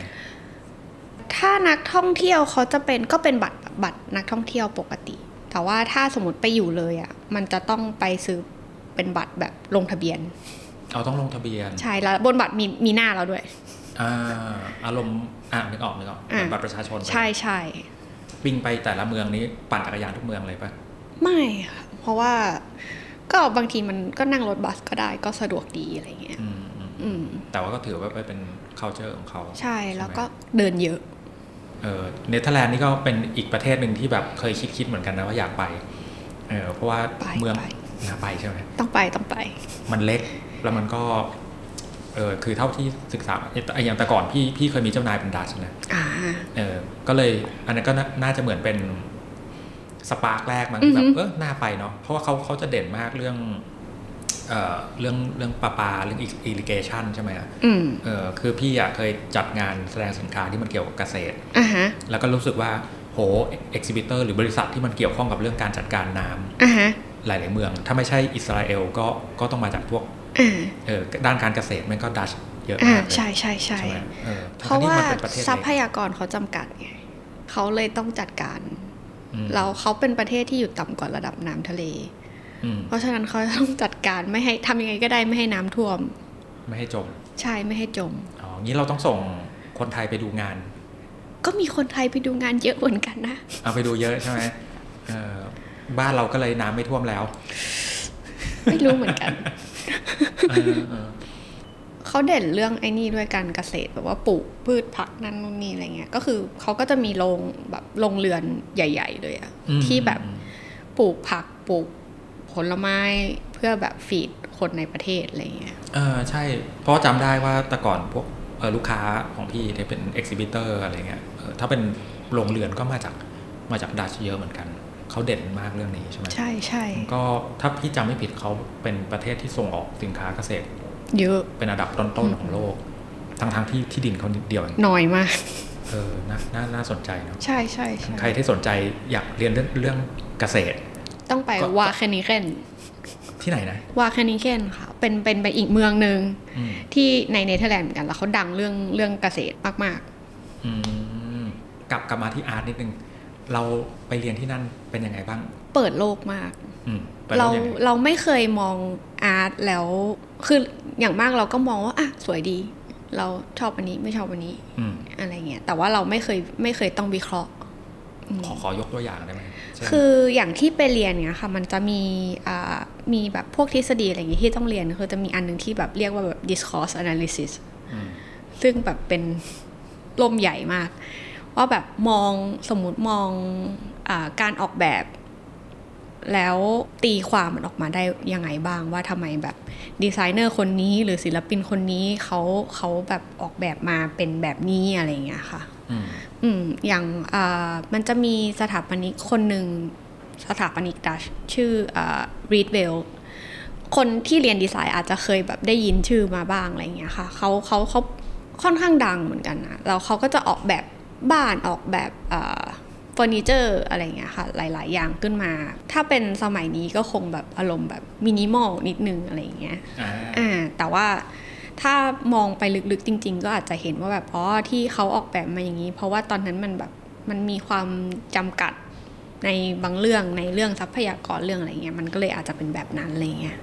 จริงๆ อันนี้น่าสนใจนะ คือเรื่องของข้อจำกัดเนี่ย จะชอบชอบได้ยินคนพูดว่าแบบเออเราต้องปล่อยอิสระความคิดสร้างสรรค์มันถึงจะเกิดขึ้นใช่ไหมอะ ใช่ แต่พี่นี่คิดแบบตรงข้ามกับกับคนที่พูดแบบเนี้ย พี่รู้สึกว่าข้อจำกัดมันต้องเยอะ ใช่ ความคิดสร้างสรรค์มันถึงจะกระชูด แล้วก็จะส่วนตัวนะ อันนี้ไม่ได้ว่าใครนะแต่แบบพี่ก็คิดแบบบางทีก็ลำคาญเวลาคนชอบพูดว่าให้คิดนอกกรอบคิดนอกกรอบอะไรเงี้ยเออเราเรารู้สึกเหมือนกันไหมไม่ ก็จะไม่ไม่ มึงคิด อาจ ใน จะ กรอบ มี ก่ คำ อนไหม ถามอ่ะ เออ มีคำถามว่าอ่ะแล้วกรอบคืออะไร เอาในกรอบให้มันดีก่อนไหม แล้วเดี๋ยวค่อยคิดนอกกรอบ ใช่ใช่จริง ๆ แล้วถ้าจริง ๆ คือเรื่องเอาในกรอบให้มันดีอะคือมันจริง ๆ มันเห็นชัดมากเลยนะแบบพวกศิลปินพวกดีไซเนอร์หลาย ๆ คนนะคือเขาไม่ได้แบบอยู่ดีๆก็ทำแบบนั้นได้ คือเขาก็มีพื้นฐานมีอย่างอื่นมาแบบแน่นพอสมควรแล้วเขาถึงจะแบบหาสไตล์ที่มันชัดของตัวเองเจออะไรเงี้ย คือเขาต้องรู้ว่ากรอบของ ใช่ เขาคืออะไรก่อน ใช่เขาเขาต้องรู้ว่าเขาทำอะไรได้ เขาทำอะไรไม่ได้แล้ว แล้วถ้าสมมติไอ้สิ่งที่ทำไม่ได้อะแต่ว่าเขาอยากจะไปแถวแถวๆนั้นอะเขาไปทางไหนได้บ้าง อืมอืมอืม อืม อืมเข้าใจ ทีนี้พอเราเราไปเรียนอาร์ตนี่เราเรียนอะไรบ้าง เราอะเรียนอ่า pre master ปีหนึ่งเรียน master ปีหนึ่งแล้วก็อีกนิดหน่อยก็คือทำ thesis อ่าโอเค แล้วก็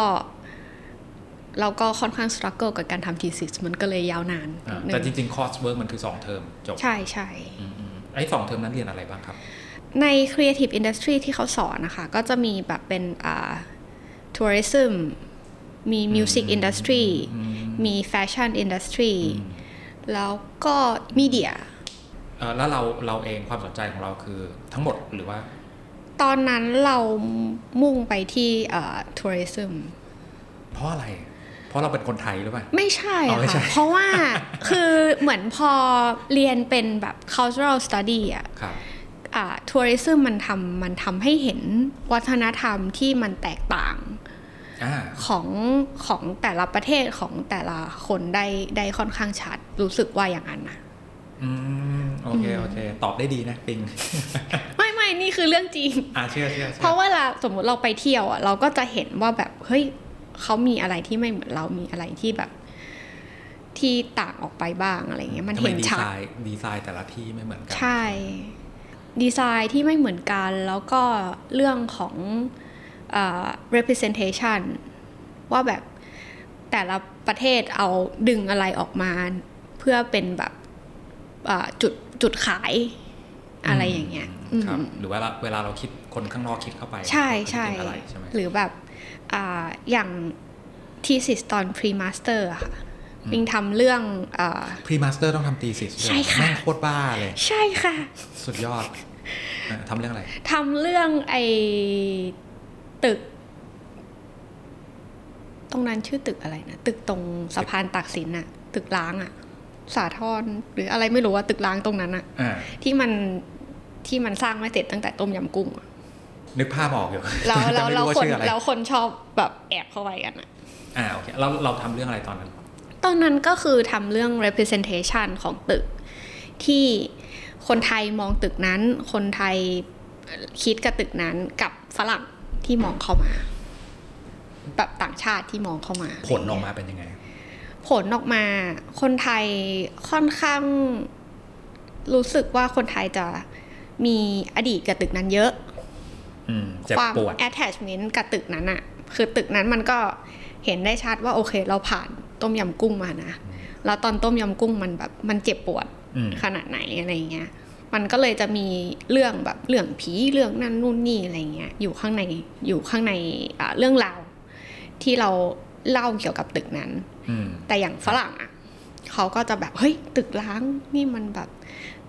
มัน attractive มันน่าดึงดูด มีเส มา น่ ก ห์ ใช่ใช่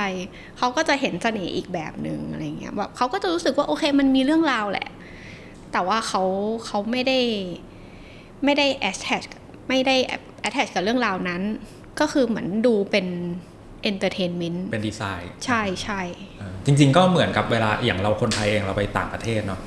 เออแล้วถ้าเราดูสถาปัตยกรรมหรืองานศิลปะของเขาแบบผ่านๆอะไรเงี้ยเราก็จะคิดเหมือนเหมือนที่ฝรั่งคิดถึงตึกที่สาทร ใช่แล้วแล้วแล้ว ก็สวยดี แต่ว่าคือคนที่เข้าไปในตึกนั้นนะฝรั่งเข้าไปในตึกนั้นเยอะมาก อ๋อเหรอ ใช่ เป็นแบบดาร์กทัวริซึมนิดนึง อ่า อะไรเงี้ย เออ ก็คือจะเป็นคนอีกอีกกลุ่มหนึ่งอะที่ไม่ได้แบบ คือแค่แบบเป็นคนที่แบบหามหามๆที่แบบ เอ้ย อยากจะชาเลนจ์อยากจะเข้าไปดูในตึกนั้นว่าแบบมีอะไรบ้างอะไรอย่างเงี้ย อาจเขาอาจจะเอ่อได้รู้เรื่องราวของตึกนั้นมาบ้างอะไรเงี้ย แต่ว่าก็คือโกของเขาก็คือแบบแค่อยากจะไปคอนเคอร์ตึก ไปผจญภัยซะห ใช่ น่อย ใช่ก็คือมองเป็นเอนเตอร์เทนเมนต์อะไร เป็น เงี้ย ตึกร้างที่อยู่แม่งกลางเมือง ใช่ หน้าผจญภัยมาก ใช่ เออ มันมีแบบชาเลนจ์บางอย่างอะไรเงี้ย อ๋อ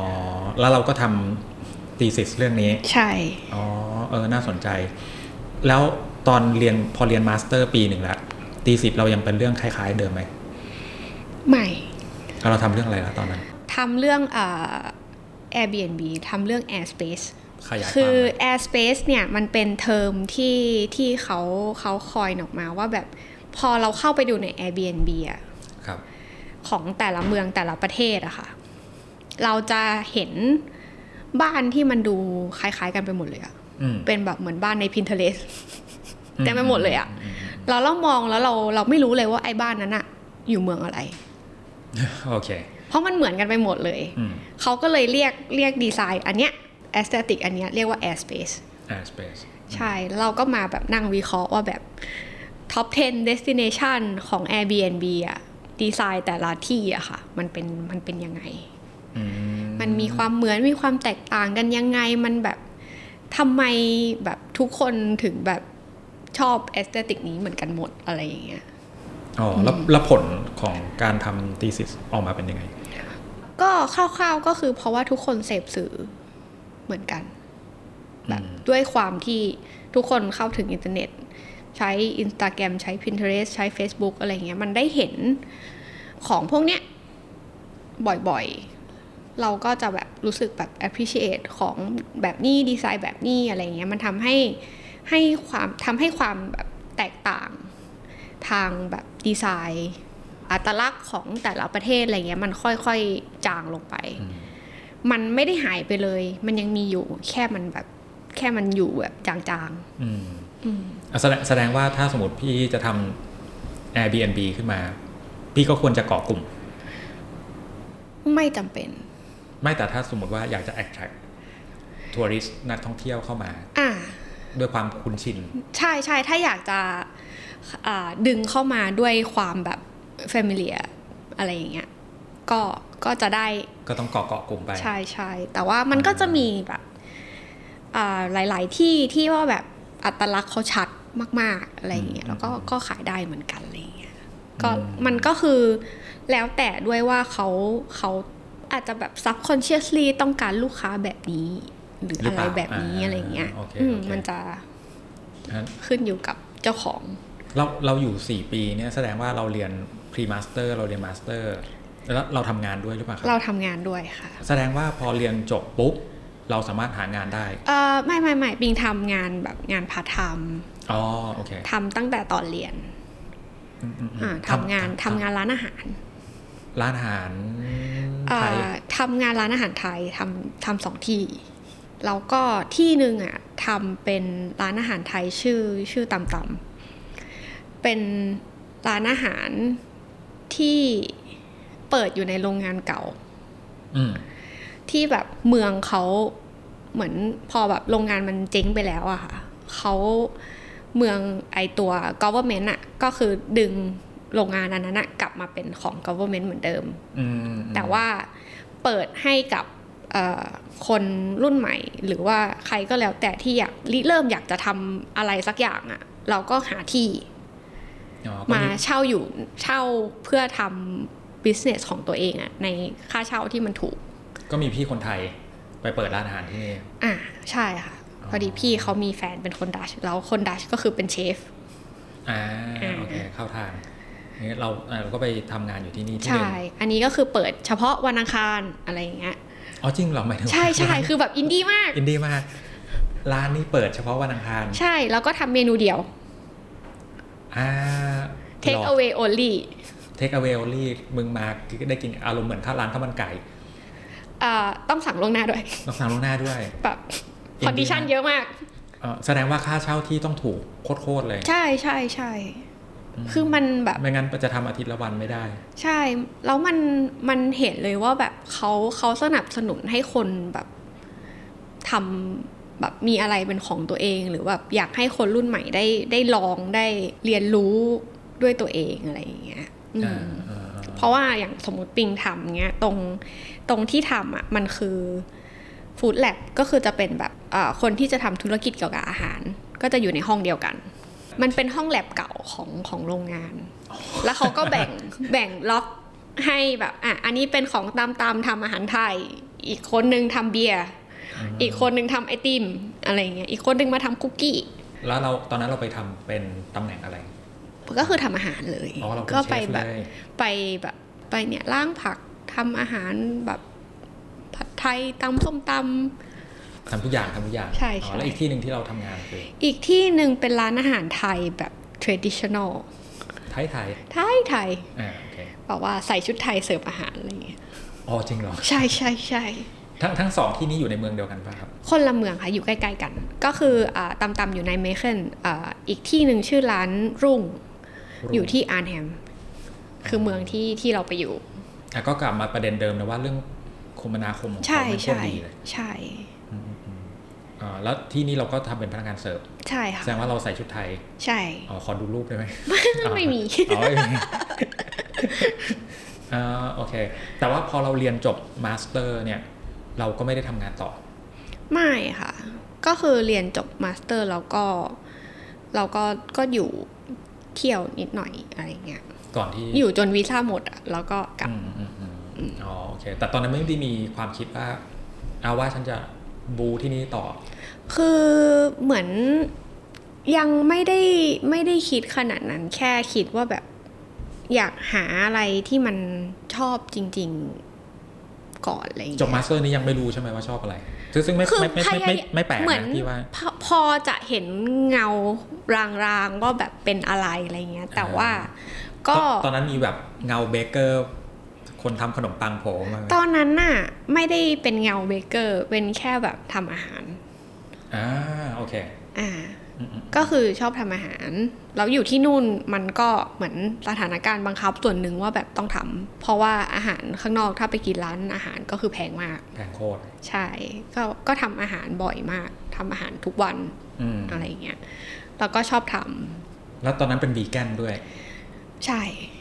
อ๋อนั้นเราก็ต้องทำอาหารวีแกนให้ตัวเองกิน ใช่ ทุกวัน ใช่ อ่าแต่ตอนนี้ไม่เป็นละ ตอนนี้ไม่เป็นแล้ว อ่า เหนื่อย เหนื่อยเออเออโอเคเวิร์กเออโอ้ก็น่าสนใจเออพูดเอาพูดถึงวีแกนชุมชน อันนี้นอกเรื่องเนาะแต่ชุมชนวีแกนที่เนเธอร์แลนด์ใหญ่ไหม หรือมันเป็นแบบ common practice ของเขาไหมอะ มันตอนนั้นมันยังค่อนข้างใหม่อยู่เหมือนกันนะวีแกนนะ อืม เออ ก็ไม่ได้ใหญ่มากแบบชุมชนไม่ได้ใหญ่มาก แต่ว่าก็ทุกคนมีออปชันแบบโอเค ฉันเป็นวีแกนฉันก็กิน ฉันหาได้ ฉันก็มี ฉันหา อะไร ด้ ให้กินอะไรเงี้ย เออเพราะว่าเขา โดดเด่นเรื่องการปลูกอยู่แล้ว ใช่ใช่ มันผักผลไม้ไม่น่ายาก อืม ที่จะหาอาหารเขานี่มันคืออะไรที่เป็น traditional food ของ Netherlands traditional food ที่เป็นอาหารดังๆ ก็เป็นพวกแบบแพนเค้ก อ่าสุดยอดลย เป็นดัชแพนเค้กจะไม่เหมือนแบบอเมริกันแพนเค้กที่จะแบบเป็นแผ่นๆหนาๆนิดนึงอะไรเงี้ยดัชแพนเค้กจะมาเป็นแบบเหมือนพิซซ่าแป้งบาง า อันใหญ่ๆ แล้วก็มีมีหน้าเยอะๆอะไรเงี้ยคือเขาไม่ได้กินเป็นของหวาน เขากิน เขากินเป็นมื้ออาหาร อืม เออก็แบบใส่ของคาวลงไปด้วยอะไรเงี้ยแล้วก็จะมีเป็นแบบเป็นอาหารชื่อสตัมพอตเป็นอ่ามันฝรั่ง อืมอืม ต้ม อืม แล้วก็เอาไปบดแล้วก็ใส่ผัก อ๋อก็ดี กิน เนอะ กับไส้กรอกอะไรเงี้ย ไปไปอยู่ที่นู่นมาสี่ปีเนี่ยชอบที่สุดคือเรื่องอะไร เรื่องจัดการเวลาชีวิต เอาทุกอย่างเป๊ะ ใช่ ใช่ไหมอืม เพราะว่ามันมันวางแผนชีวิตได้ค่อนข้างแน่นอนว่าแบบ เอ้ย เราจะไปอันนี้เวลาเท่านี้เท่านี้เท่านี้แล้วเราเดี๋ยวเราจะสามารถไปทำหนึ่งสองสามสี่ห้าหกต่อได้ ถ้าถ้าย้อนเวลากลับไปได้อยากจะบอกตัวเองก่อนไปว่าให้เตรียมตัวยังไงบ้าง เตรียมตัวให้พร้อมที่จะรับสิ่งใหม่ ๆ แบบให้มันแบบเหมือนเตรียมตัวเปิดรับ เอ้ยแต่จริง ก็คือค่อนข้างเปิดอยู่ ๆเออพี่รู้สึกว่าปิงเป็นคนค่อนข้างเปิดอยู่แล้ว ใช่ใช่ แต่ว่าก็คือรู้สึกว่าแบบ มันมีอะไรให้ให้เรียนรู้เยอะมากอะไรอย่างเงี้ย ก็คือเหมือนแค่แบบอาจจะแบบเออเตรียมตัวให้พร้อมว่าแบบเฮ้ยเราจะต้องไปเรียนรู้เยอะมากอะไรอย่างเงี้ยอืม สี่ปีนี้เราน่าจะได้ท่องยุโรปด้วยถูกไหม ใช่ค่ะ ไปมาทุกประเทศยัง ยังไม่ไม่ได้ขึ้นทางเหนือ แบบสแกนดิเนเวียอะไรอย่างเงี้ยไม่ได้ไปเพราะมันแพง เพราะมันแพง ค่าเดินทางมันแพง ใช่ใช่ใช่ อ๋อแต่เราก็ไปมามาหลายที่ ใช่ค่ะ เออเราชอบประเทศไหนเป็นพิเศษไหมนอกจากเนเธอร์แลนด์ล่ะ ถ้าเป็นเรื่องแบบความประทับใจอะไรอย่างเงี้ยคือแบบฟลอเรนซ์อิตาลี อืม เพราะสวย เพราะว่าสวยมาก อืม อืม แล้วเรา แล้ว เรา ก็ เป็นเด็ อาก หาร นะ ถูกด้วย อ๋อเหรอถูกด้วยเหรอ ถ้าเทียบกับเนเธอร์แลนด์อะนะ อ๋อ อ่า แต่เราเป็นเด็กอาร์ตก็ไม่ ใช่ ไม่ ใช่ ไม่เซอร์ไพรส์นะที่เราจะชใช่อบฟอเรน เพราะว่ามันอาจจะเพราะว่าอย่างนั้นด้วยอะค่ะ เพราะว่าเราเรียนมา แล้วเราเห็นมาว่าแบบเฮ้ยเนี่ยฟลอเรนซ์มันมีแบบดูโมอันนี้มีนั่นนู่นนี่อะไรอย่างงี้มันมีประวัติศาสตร์เยอะมาก กูเห็นในเท็กซ์บุ๊กมาเย เรา อะ เรียน นะ เรื่องเลยในซองมาเยอะมาก อ่า แล้วเราพอเราได้ไปเห็นปุ๊บมันแบบจำได้ว่าวันนั้นวันแรกที่ไปถึงฟอเรนอะไปถึงตอนประมาณแบบบ่าย แล้วก็เข้าที่พักไป เข้า Airbnb ไป แล้วก็แบบเอ่อ เราพักแต่บิ ออกมา เราพักแต่ Airbnb อะ มันถูก อ่าโอเคแล้วไงต่อ แล้วก็เอ่อออกมาโดยที่แค่ว่าแบบ โอเค เราจะไปหาอะไรกินแล้วเรา เดี๋ยวเราจะขอกลับเข้าไปนอนก่อน อะไรอย่างเงี้ย เรายังจะไม่เที่ยวอะไรวันนี้ อืม เราก็เดินงงๆออกมาแบบไม่ได้ไม่ได้ดูไม่ได้เช็คไม่ได้แบบว่า เอ้ยยังไม่ได้เช็คว่าไม่ได้วางแผนว่าจะไปไหนจะอะไรเงี้ยก็แค่แบบเออก็เดินเดินเดินออกมาหาอะไรกินก่อนละกันอะไรเงี้ยเดินออกมาแล้วก็คือเดินงงๆเสร็จปุ๊บ เดินตามถนนไปเรื่อยแล้วก็เลี้ยวปุ๊บเจอฟอเรนดูโอโมอันใหญ่มากแล้วแบบ เหยียดแค่ ร้องไห้แบบน้ำตาไหลอ่ะ อ่าอ่าอ่าอ่า แบบเอ็ดนี่สินะ ที่เรียนมา เออไม่ไม่คิดว่าจะได้เห็นใช่ไหม ใช่ใช่เพราะว่าไม่ได้ไม่ได้เตรียมใจ เพราะแบบจะเจอวันนี้อะไรเงี้ย อืมอืมอืม อืม เออคือแบบเออนึกนึกนึกนึกออกเลยอะอย่างอย่างพี่พี่เพิ่งไปออสเตรเลียมาใช่ไหมแล้วพี่ก็ไปอะไรนะ nation อ่าวิกตอเรียนเนชั่นแนลมิวเซียมเออแล้วก็มันเข้าฟรี อือฮึ เราก็ไม่ได้มีความคาดหวัง คือความคาดหวังเท่ากับศูนย์ดีกว่าเราไม่ได้ ไม่ได้คาด ไป หวัง แบงค์ๆเลยว่า อืม ไม่รู้มันจะไปเห็นอะไรบ้างอะไรเงี้ยโอ้โหแล้วก็ไปเห็นงานศิลปะที่เราแบบเคยดูมาใน textbook ในหนังสือเรียนอะ อือหือ แล้วเราก็แบบ ไอ้เฮีย ของจริง เออ กูไม่คิดเลยว่าจะได้ชาตินี้อะไรเงี้ยนะโอ้เราเห็นแล้วก็แบบ แต่ไม่ถึงกับน้ำตาไหลนะ ต่เรา มันแบบมัน เข้าใจความ ตอน รู้สึ นั้ ก น เล มัน ย แบบมันตก ใจมันแบบ แล้วมันใหญ่มาก อืม อืม อื มันเลยแบบตกใจแบบโอ้ขนาดนี้เลยอะไรอย่างเงี้ย อืมโอ้โหโอเค อ่ะแล้วแล้วอันนี้ในในแง่ของแบบนักอ่าศิลปะใช่ไหม อือฮึ แล้วมันมีเมืองอื่นๆเออหรือประเทศอื่นๆอีกไหมที่เรา ประเทศอื่น ๆก็ บาร์เซโลนาอะไรอย่างเงี้ย อ๋อ ไปดูงานเขาดีอะไรอย่างเงี้ย อ๋อ อืมแล้วก็ไปอ่าเยอรมันก็ไปบ่อย อืม เพราะว่าอยู่ไกลมาก อืมอืมอืม จริง ๆ คืแต่อนั่งรถไฟไป นั่งรถไฟสองชั่วโมงเข้าอัมสเตอร์ดัม อืม นั่งรถไฟชั่วโมงเดียวก็คือไปถึงโคโลนแล้ว โหสาม สามชั่วโมงนี้ก็เหมือน แบ กั บบ อ่ะไม่ถึงโคโลนหรอกดูเซอร์ดอฟอะไรอย่างเงี้ย อืม อ่า ใกล้ใกล้มาก ถ้าประเทศไทยสามชั่วโมงเราก็ไปถึง พัทยา เอ้ยพัทยาชั่วโมงค ร รึ่ ถ ง ติดอะ ชั่วโมงอ่า ถ้ารถติด โอเคโอเคใช่ใช่ถ้ารถติดก็ชั่วสามชั่วโมงได้อยู่ อ๋อโอเค กินเบียร์เยอรมันกับเบียร์เนเธอร์แลนด์เราเราเป็นคนดื่มไหมถามก่อน เออ เราชอบเรา ชอบมาก เราช ช อ อ บบ ดื่มเบียร์มาก เราชอบเบียร์อันไหนเป็นพิเศษ ด้วยความแบบหลากหลายของเบียร์มันก็เลยทำให้แบบเราชอบหลายอย่างมาก แล้ว เราล แต่ องไปเรื่อยเลย ใช่ใช่แล้วแต่แบบอารมณ์ตอนนั้นแล้วแต่สถานการณ์ตอนนั้นอะไรเงี้ย อืม เราก็ได้หมด ใช่ใช่ตอนอย่างเวลาพี่ไป เอ่อถ้ามีโอกาสได้ไปทำงานไปเที่ยวไปอะไรเงี้ยต่างประเทศอะไรเงี้ย ก็ก็จะถามคนท้องถิ่นอะว่าแบบเออที่นี่เขากินอะไร อืม เออแล้วเราก็กินตามเขาเออเพราะเราอยากรู้เนาะว่าแต่ละที่เขาเขามีรสชาติมีเทสที่มันแตกต่าง อืม เพราะแต่ละที่รสชาติก็จะไม่เหมือนกันกลิ่นก็จะไม่เหมื ใช่ อนกัน ใช่ใช่ เสน่ห์ก็ไม่เหมือนกัน ใช่ ไอเขาเรียกอะไรอะอารมาเนาะ อ่าฮะ ที่อยู่ในแบบปากของเราอะ จริง ๆ อีกประเทศหนึ่งอะที่ อันนี้พูดแล้วแบบรู้สึกเกินน้ำลาย ที่รู้สึกว่าวัฒนธรรมเบียร์เขาน่าสนใจมากอะคือเบลเยียม อืม คือ ยังไง ก่อนก่อนที่เราจะไปตรงนั้นอะเราก็ไม่ได้แบบไม่ได้ไม่ได้รู้เยอะขนาดนั้นอะไรเงี้ยก็รู้ว่าอ๋อถ้าเบียร์เหรอถ้าเบียร์ก็ต้องเยอรมัน อ่า อ่าเราก็จะรู้แค่นั้น แต่ว่าพอไปปุ๊บเราไปได้ไปเบลเยียมอะเบลเยียมมีเบียร์แบบเยอะมาก มีเบียร์เหมือนเป็นแบบโอท็อป อืมอืม แต่ละ ทุก เมืองแต่ละหมู่บ้าน ทุกหมู่ แต่ละ บ้าน โบสถ์แต่ละทุกที่มีเบียร์แล้วเบียร์รสชาติเขาจะแบบมีพวกแบบเบียร์ผลไม้เบียร์อะไรเงี้ย เยอะแบบหลากหลายมาก ๆ มีเบียร์แบบ มีเบียร์เยอะกว่าจำนวนหมู่บ้านอะ อืมอืม แบบ อืมอืม มีเบียร์แบบสองพันกว่าชนิดอะไรประมาณเนี้ย แล้วแก้วเบียร์ของแต่ละเบียร์แต่ละประเภทอะเขาก็จะแบบไม่เหมือนกัน อืม แบบแตกต่างกัน มีเบียร์แบบที่กินเหมือนอยู่ในแก้วไวน์บ้าง ในแก้วแบบค็อกเทล มีอยู่ในแก้วแบบทรงสูง ในแก้วทรงแบบประหลาดประหลาดๆเต็มไปหมดเลยอะแบบโอ้นี่มันน่าสนใจมาก เออใช่วัฒนธรรมการกินเบียร์เขาละเอียดอ่อนมากนะ ใช่ใช่ เออซึ่งแอบเสียดายนะประเทศไทยที่ยกมือกันไปในสภาเรื่องร่างกฎหมาย แล้วแพ้แพ้อยู่แค่ประมาณสองสามเสียงเองนี่แพ้นิดเดียวเนาะถ้าชนะขึ้นมา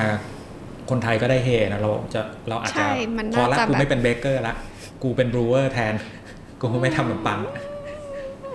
ไม่น่า อ่าไม่น่าใช่ไหมถ้าเออแต่ว่าถ้าสมมติว่าไอเสเสรี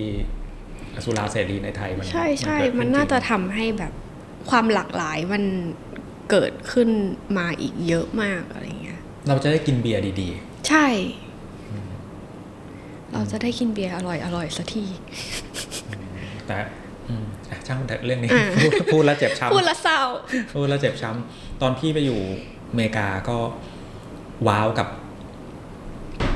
ประเภทของเบียร์ที่มีให้เลือก อืม อันนี้คือ อันนี้คือเบียร์ที่เป็นแมสด้วยนะ อื ไม่ใช่เบียร์ท้องถิ่นด้ว ใช่ ยนะ ใช่ใช่ คือเดินเข้าไปในซูเปอร์มาร์เก็ตแล้วแบบ โอ้โหเลือกไม่ถูกอะ่ะ มันมันเยอะมาก อืม เออแล้วพอเราไปดูแบบแต่ละคือไม่ถึงไม่ถึงกับทุกเมืองหรอก แต่ว่าหลาย ๆ หลาย ๆ เมืองเนี่ยบางเมืองไม่ใช่เมืองท่องเที่ยวด้วยซ้ำแต่ว่ามีเบียร์ของเขาเอง อือหือ แล้วมันก็มีเบียร์บางยี่ห้อที่ เอ้ยเขาไม่ส่งออกนะหมายถึงไม่ส่งออกข้ามรัฐด้วยนะ อือหือ คุณมาที่ ต้องมาที่นี่เท่า เอ่อ นั้น คุณมาที่นิวยอร์กคุณต้องกินเบียร์ยี่ห้อนี้เพราะว่าคุณไปรัฐอื่นมันไม่มีขายละคุณมาเท็กซัสคุณก็ต้องกินแบบไชเนอร์อะไรเงี้ยอือฮึ เออที่แบบหากินที่รัฐอื่นหรือว่าที่อื่นส่วนอื่นของโลกไม่ได้ละเออมันมีที่นี่ที่เดียว ใช่ เออแล้วรู้สึกว่าแบบโหมันเป็นอะไรที่น่าค้นหามีเสน่ห์แล้วแม่งอร่อย อืม เออก็ เออพูดถึงเบียร์แล้วก็ อ่ะอ่ะโอเค ก็สมควรแก่เวลานะครับ เดี๋ยวเราจะมีสามคำถามสุดท้ายที่ถามเกสของเราทุกคนอ่ะข้อแรกคือถ้าสมมติว่าวันหนึ่งเนี่ยปิ่งมีลูกมีหลานมีน้อง แล้วอยากจะแนะนำเขาว่าให้ไปเรียนต่อที่ประเทศนี้สิ อือหือ จะเป็นที่ไหนเพราะอะไร ว่าที่ไหนมันขึ้นอยู่กับว่าเขาจะเรียนอะไร เพราะแต่ละที่มันก็จะมีคาแรคเตอร์ไม่เหมือนกัน คือรู้สึกว่าเราไม่สามารถแบบว่าเจาะจงไปได้เลยว่า ต้องเป็นที่นี่เท่านั้นต้องไปที่นี่เท่านั้น เพราะว่าเรารู้สึกว่าแต่ละคนน่ะเขามีความสนใจต่างกัน เขามีนิสัยที่แตกต่างกัน แล้วเราเชื่อว่ามันจะมีที่สำหรับคนทุกคนน่ะที่แบบเขาจะชอบอะซึ่งแต่ละคนมันชอบไม่เหมือนกันอยู่แล้วอะเรา อืม เราเราเลยไม่ได้มีคำตอบว่าแบบต้องไปที่นี่เท่านั้น อืมโอเค เราแค่ว่าเรารู้สึกว่าทุกคนควรจะหาว่าแบบตัวเองสนใจเรื่องอะไรสนอยากจะเรียนอะไรหนึ่งอยากจะอยู่แบบไหน เป็นคนแบบไหน อืม หรืออาจจะแบบอยู่เงียบๆก็อาจไปแบบนิวซีแลนด์อะไรอย่างนี้ก็ ได้ อะไรอย่างเงี้ย เงียบเงียบ เงียบๆไปเลยอะไรอย่างเงี้ย หรือว่าแบบอยากอยู่ในเมืองก็ก็ดูมหาลัยที่แบบอยู่ในเมืองอะไรอย่างเงี้ย อืม อ่าโอเคคำถามที่สองในอนาคตตัวปิงเอง ถ้าจะเลือกได้อยากจะลองไปอยู่ประเทศไหน คือ โดยอันนี้ไม่ไม่ อ่าอ่า ไม่เอาเรื่อง financial มาเกี่ยว ตอนเนี้ยมีความคิดว่าอยากไปอยู่พอร์ตแลนด์ อ่าสหรัฐ ใช่ คือไม่เคยไปอเมริกาเลย อืม ไปมาเยอะมากหลายประเทศมาก แต่ว่าไม่เคยไปอเมริกา อืม แต่ว่าเราด้วยความที่แบบก็เสพสื่ออะเนาะแล้วก็ ดู YouTube ดูนู่นดูนี่อะไรเงี้ย แล้วเรารู้สึกว่าพอร์ตแลนด์มันเป็นเมืองที่แบบค่อนข้าง rich ในเรื่องแบบเรื่องเรื่องวัฒนธรรมเรื่องอะไรเงี้ยแล้วก็แบบพวกเรื่องอาหารเรื่องอะไรอย่างงี้ด้วยอะไรเงี้ยมันมีแบบหลาย ๆ อย่างอยู่ในที่เดียวกันอะไรเงี้ยอืม อย่างพอร์ตพอร์ตแลนด์นี่มันเป็นเมืองฮิปสเตอร์ อืม จริง ๆ พูดถึงอย่างอัมสเตอร์ดัมนี่ถือเป็นเมืองฮิปสเตอร์ป่ะ ที่เนเธอร์แลนด์ อัมสเตอร์ดัมเอาจริงรู้สึกว่าค่อนข้างแมสนะ อ้าวเหรอ อืม อ๋ออ๋ออ๋อแต่พอร์ตแลนด์นี่ พี่ก็ไม่เคยไปนะ อืม เออ แต่ก็ถือเป็นเมืองหนึ่งที่แบบ น่าสนใจ รู้สึกว่ามันมีความแบบความความความหลากหลาย ความแบบเปิดรับความอะไรอย่างเงี้ยค่อนข้างค่อนข้างเยอะ อืม ก็เลยรู้สึกว่าแบบน่าอยู่ อืม แต่ก็ไม่เคยไปอะนะ แต่ก็ไม่เคยไป ใช่ใช่ อ่ะ แต่ก็อยากจะลองไปสักครั้งอะไรอย่างเงี้ย คำถามสุดท้าย ถ้าสมมติว่า มีเรื่องหนึ่งเนี่ย ที่คุยกันมาตลอดชั่วโมงกว่าๆสองชั่วโมงเนี่ย อยากจะให้คนฟังเขาจำได้ ลืมทุกอย่างหมดเลย แต่เนี่ยแหละคือสิ่งที่ปิงอยากฝากไว้คืออะไร อยากให้ทุกคนพร้อมที่จะเรียนรู้ แบบเปิดรับสิ่งใหม่ ๆอะไรเงี้ยแบบ อยากให้อยากให้เปิดใจอะ่ะอืม อืมอืม เพราะว่าโลกมันก็ใหญ่อะเนาะ อืม อืม มันก็มีอะไรหลาย ๆ อย่างที่แบบเราที่เราไม่เคยรู้มาก่อนที่ไม่คุ้นเคยอะไรเงี้ย แต่ว่ามันมันก็คือสิ่งที่มันที่มันมีที่มันเป็นอยู่แล้วอะไรเงี้ย อืม อืมยอมรับความแตกต่าง ใช่ ยอมรับความแตกต่างแล้วก็ จริง อ่า ๆ ยอมรับไม่พอต้อง enjoy กับค ใช่ วามแตกต่าง ใช่ ด้วยใช่ไหม คืออยากให้แบบ curious ว่าแบบ เอ๊ะ สงสัย ทำไมเขาแบบเป็นอย่างนั้นนะ อืม อะไรเงี้ยทำไมถึงเป็นอย่างนี้อะไรเงี้ยอยากให้มองสิ่งต่างๆ ด้วยด้วยความด้วยความอ่าพร้อมที่จะเรียนรู้ด้วยความแบบสงสัยอะไรเงี้ย อืมอืมอืมโอเค ถ้าคนฟังอยากจะตามปิง เพราะว่าได้ข่าวมาด้วยนะว่าเออตอนนี้มีแผนที่จะที่จะเปิดร้าน ค่ะ เองด้วยใช่ไหมครับ ใช่ค่ะ อ่าประชาสัมพันธ์หน่อยซิร้านนี่เปิดเมื่อไหร่อะไรยังไง คิดว่าจะเปิดช่วงอ่าเมษาปีหน้า เมษาหกสาม ปีหวง เออไม่ใช่ห กสามโทษที ทำไมย้อน เรา อดีต เรา back back to the future มากหกหก